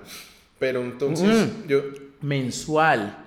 El 10 mensual. El 10 mensual Sí, hasta sí, que sí, lo saques. Hasta que lo saques, sí, así. Pero lo, lo ponen como... eh, Un pacto eh, retroventa. pacto de retroventa, pero aparte de eso tiene una, una figura interesante que es el... Que es el, el- eh, Porque yo vi una factura de esas hace poco y dice el embalaje y almacenamiento. Entonces ahí es que lo que clavan. todo. Malditos. Yo alguna vez empeñé un reloj para beber. Sí. ¿Y lo sacaste? y eso, no, ¿qué va? Se perdió esa mierda, güey. No puede ser. Además que había sido un reloj que me dio un amigo por una, bueno, por alguna mierda y, termi- y terminó siendo un Omega del papá. Y eso No, perdiste una omega de alguien. Sí, y era un Seamaster. No, no. ¿Y Era cuánto un le empeñaste? Como por 200 lucas. No. Sí, O sea, el valor comercial de un Seamaster está por ahí en este momento en unos 8 mil, 10 mil Sí. dólares más o menos. Espérate ya, déjame con- Un corroboro. Seamaster precioso, pero uno joven e idiota y, y eso se fue en una casa de empeños de la 140, me acuerdo. Y, y- 55 millones de pesos está. es. 15, qui- no, 10 Un mil. No, fue 10 mil el dólares, 12 mil dólares, lo que dije. fue- un Seamaster era James Bond en su momento y me fascinan los malditos Omegas y la vaina. Estás loco. Pero miren lo que tengo, un hijo de puta, weón, iWatch Serie 4. Oye, la iWatch es lo mejor. ¿Qué te pasa, hermano? Es más tecnológico. Bueno, y entonces teníamos el lado pesimista, el lado de la superintendencia, el lado de la lavada de manos, Nico, que les vale mierda, que se laven las manos, que no se puede hacer un culo, pero creo que la vaina no acaba ahí. Yo creo que obviamente uno puede tener un, un, un- un- contenido, que uno puede tener un, un análisis completamente enfocado a eso, pero yo creo que acá el enfoque complejo es el tema penal. El tema penal en que gira en torno. Mu- Mucha gente dice inicio. Bueno, vamos a analizarlo desde la perspectiva de la estafa. Yo no veo tanto una estafa, pero sí desde la perspectiva de la captación masiva habitual de dineros. Prácticamente, como lo habíamos hablado anteriormente, la captación masiva es cuando una persona crea una estructura y empieza a recibir dinero del público de una manera regular, de una manera constante, sin tener una Sin ofrecer un producto. Y además de eso, sin ofrecer ningún tipo de producto, pero lo hace sin autorización. Y lo acabamos de decir acá. Pero digamos, si yo vendo paletas, ¿tengo que tener una licencia para captar dinero? No. No. Y si tú estás vendiendo, que es lo que yo creo que va a pasar, es que como la gente en sus billeteras tiene el daily, tiene una vaina imaginaria, pero está ahí. Puede que se peguen de esto para decir, ustedes compraron criptomoneda, la criptomoneda está en la aplicación y ya. O sea, ustedes compraron una, una vaina digital, un NFT. Pero mira que ese es el enfoque de la estafa, Nico querido. El enfoque de la estafa, prácticamente, un delito de estafa es cuando yo llego y le creo a alguien, le hago un invento, lo que le dice la ley, una maquinación fraudulenta, Ok. en la que a ti te invento un castillito de naipes y no hay nada. Ok, te digo, esto es uno a uno, es igual que el peso colombiano, que fue lo que vendieron mucho Cuando tiempo. tú hablas de captación masiva habitual de dinero, ni siquiera es relevante lo que tú estás diciendo. Ok. Acá no vamos a entrar a revisar si hay una un, un- un NFT, si hay una criptomoneda. No, acá simplemente hay un escenario y es usted tenía o no autorización para captar masivamente y habitualmente dinero del público. Punto final. Ok. Entonces, tenemos las respuestas de la superintendencia en las que se lavaron las manos, pero esa respuesta de la superintendencia es frotarse las manos para la fiscalía, porque ellos mismos dicen, no hay registro acá, no hay registro empresarial, están por fuera. Y entonces la primera pregunta es, ¿qué pasa si una empresa está por fuera y comete delitos desde afuera o sus directivos? Pues la regla general que tú tienes es que la ley penal aplica para el territorio colombiano y las conductas que se cometan acá. Pero si tú revisas antecedentes y te vas a la literalidad de la ley, te das cuenta que existen ejemplos, por ejemplo, eh, en los que no se comete la conducta en Estados Unidos, pero los efectos del delito tienen consecuencias en Colombia. Ok. Y bajo ese escenario tú los puedes perseguir. Entonces, no tienes registro acá, no tienes empresa acá, que es lo que dice la superintendencia, no puedo actuar acá. El, eh, el Banco de la República dice que la criptomoneda no es una moneda oficial, que no tiene está ningún tipo de reconocida valor. dentro de ningún exchange ni nada. Pero, querida Elizabeth, querido Mateito y Jeffer, No, pero acuérdate que ellos, eh, pobres de ellos, porque solo promocionaron la app. no, a- siento que tienen un vacío ahí raro. pero deberían decirnos a Jamás nosotros. dijeron inversión, o sea, eh, de hecho el mismo creador de Daily nos lo cuenta cuando él craneó las estrategias de publicidad, cuando él se las inventó, cuando él estuvo, dijo, no pueden decir inversión, no pueden decir que vamos a dar un interés, no pueden decir nada, solo le decían a la gente descarguen la app. Exacto. Pero más allá Pago de eso, cripto. más allá de eso, si yo en Colombia tengo inversionistas colombianos que vendieron hasta el orto las tetas para Sí. poder entregarle a las personas o para poder invertir en eso, y eso tiene efectos en el sistema financiero colombiano, simplemente en los ahorros de los colombianos, yo los puedo perseguir acá.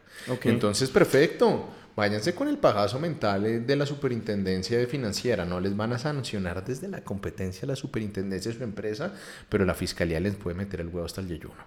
Entonces, entonces eh, sí, hay un lado positivo. Las personas se están tratando. Yo creo sinceramente, querido Nico, que es muy difícil eh, que la fiscalía va a llegar al nivel de detalle perfecto, completamente milimétrico para determinar lo que fue la captación masiva, pero es que la captación masiva no te pide mucho más.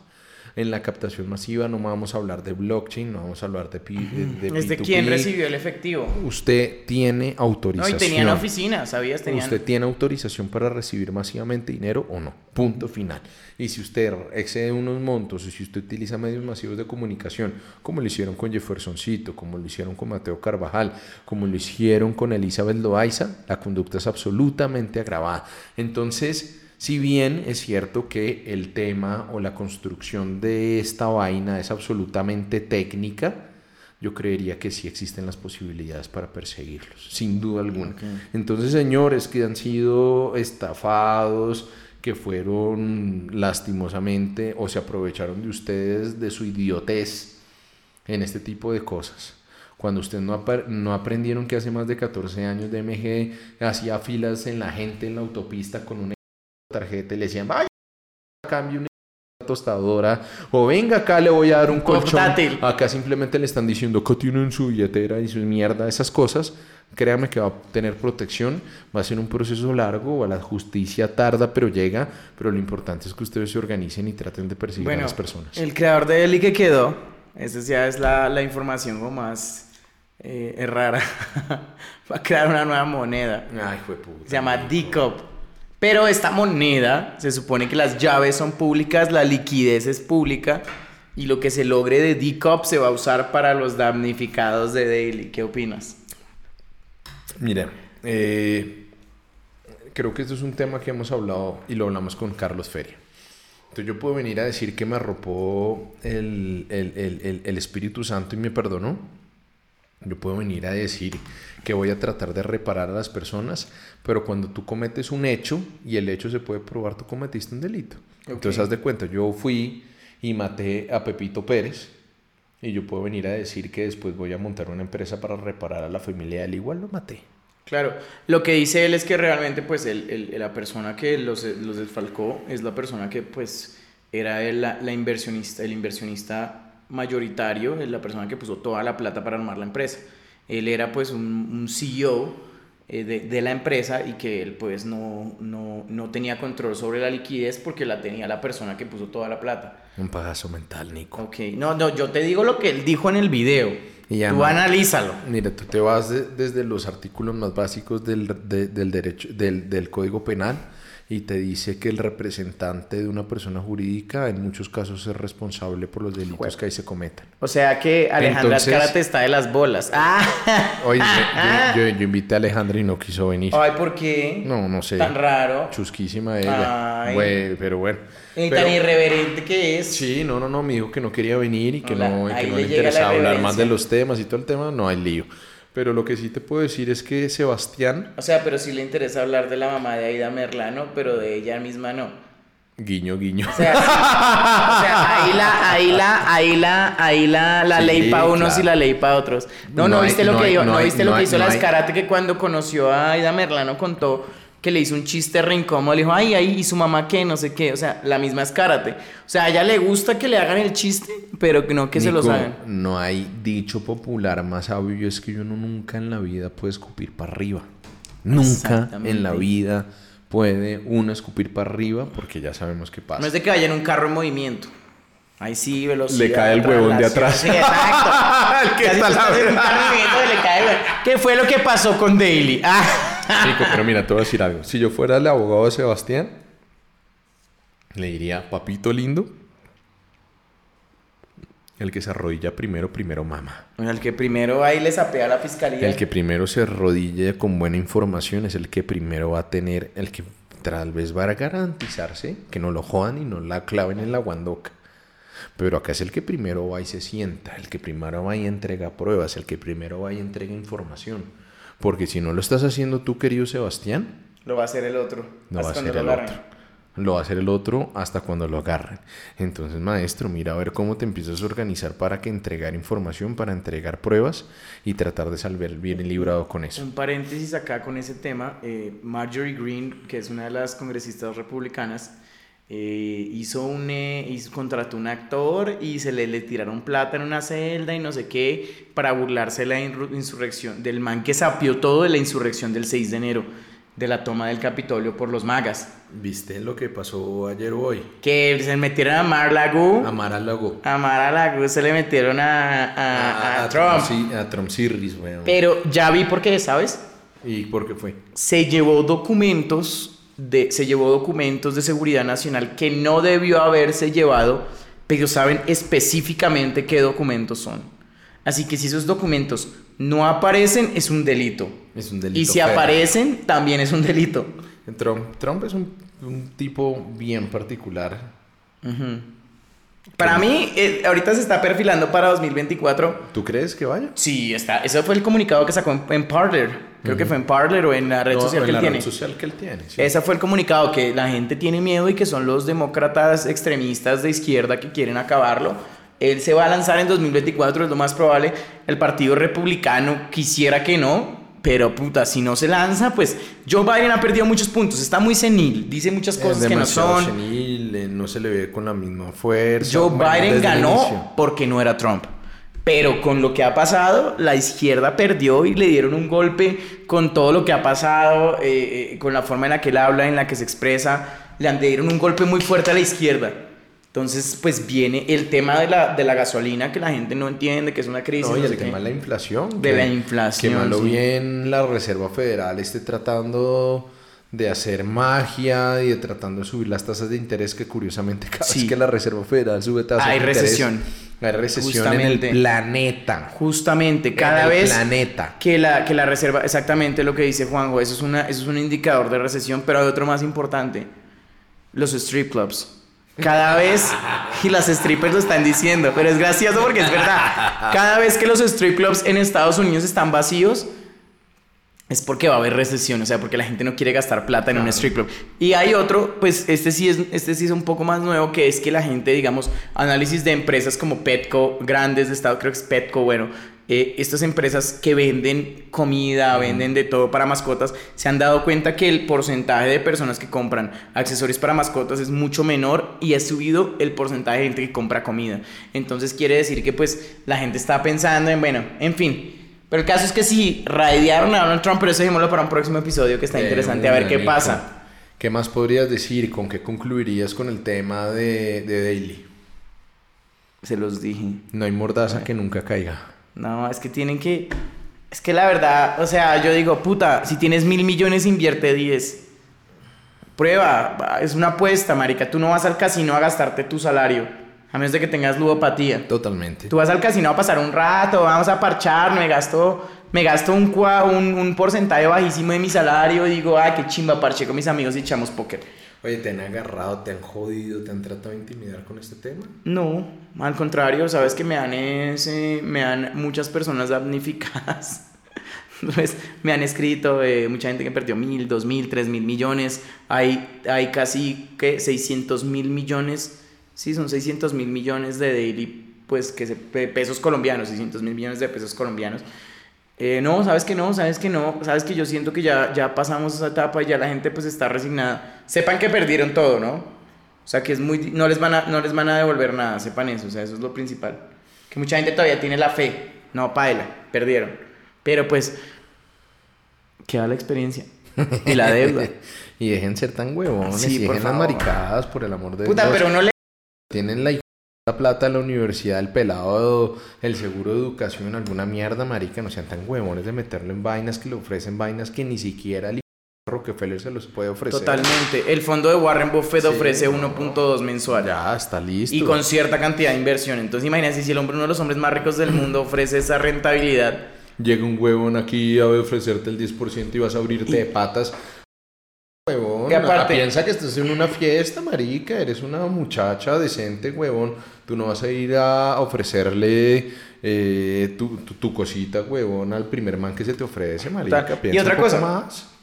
como una empresa que tiene renta, como una empresa que tiene rentabilidades variable- variables va a ofrecer rentabilidades fijas. Total. O sea, si mi rentabilidad, o sea, ninguna empresa ofrece rentabilidad, ni Tesla, Apple, no ofrecen rentabilidades fijas, digamos, con respecto a las acciones, porque no hay forma de saber. Tú compras una, tú, o sea, o son, son variables, como puede valer tanto, puede valer menos, ¿me entiendes? Está Entonces, dado una cantidad de circunstancias macroeconómicas, microeconómicas una cantidad de vainas para que venga un huevón y te ofrezca que te vas a hacer rico con eso. No, Los No, y que es fijo. inicio no sean fijo, es que ni siquiera una venta de empanadas es fija. Total. Es que es absurdo, es que todo el mercado varía. ¿Qué mes es? No, es que es el mes donde llueve, entonces la gente no sale y no compra empanadas en la calle. Entonces, hay que analizar esa vaina y decir, nada puede ofrecer una rentabilidad fija si el negocio es variable, si el negocio es este negocio de las, de las acciones, si el negocio es el negocio de las criptomonedas, que es un negocio eh, eh, volátil. Pues por favor. Yo siempre inicio, entonces despide tú. ¿Qué Bueno. le vas a decir a nuestros queridos y adorados oyentes? Oigan, muchas gracias por seguirnos, de verdad, estamos muy contentos con los resultados. Eh, no olviden que no solamente pueden ver el podcast, sino compartirlo, enviárselo a sus amigos, si quieren que se escuchen un ratico, si quieren hacer una charlita de algo, pues no, y si tienen temas, si quieren que hablemos de algo en específico, no olviden comentar y de verdad, muchas gracias por escucharnos, creo que eso es lo principal. Gracias, gracias, señores. Bueno, gracias, vamos Hasta para luego, eso, besitos Eva. para todos. Cuídense y no metan la plata en huevo. Por favor, métanla en mi, en mi vaina de marihuana que me voy a perder.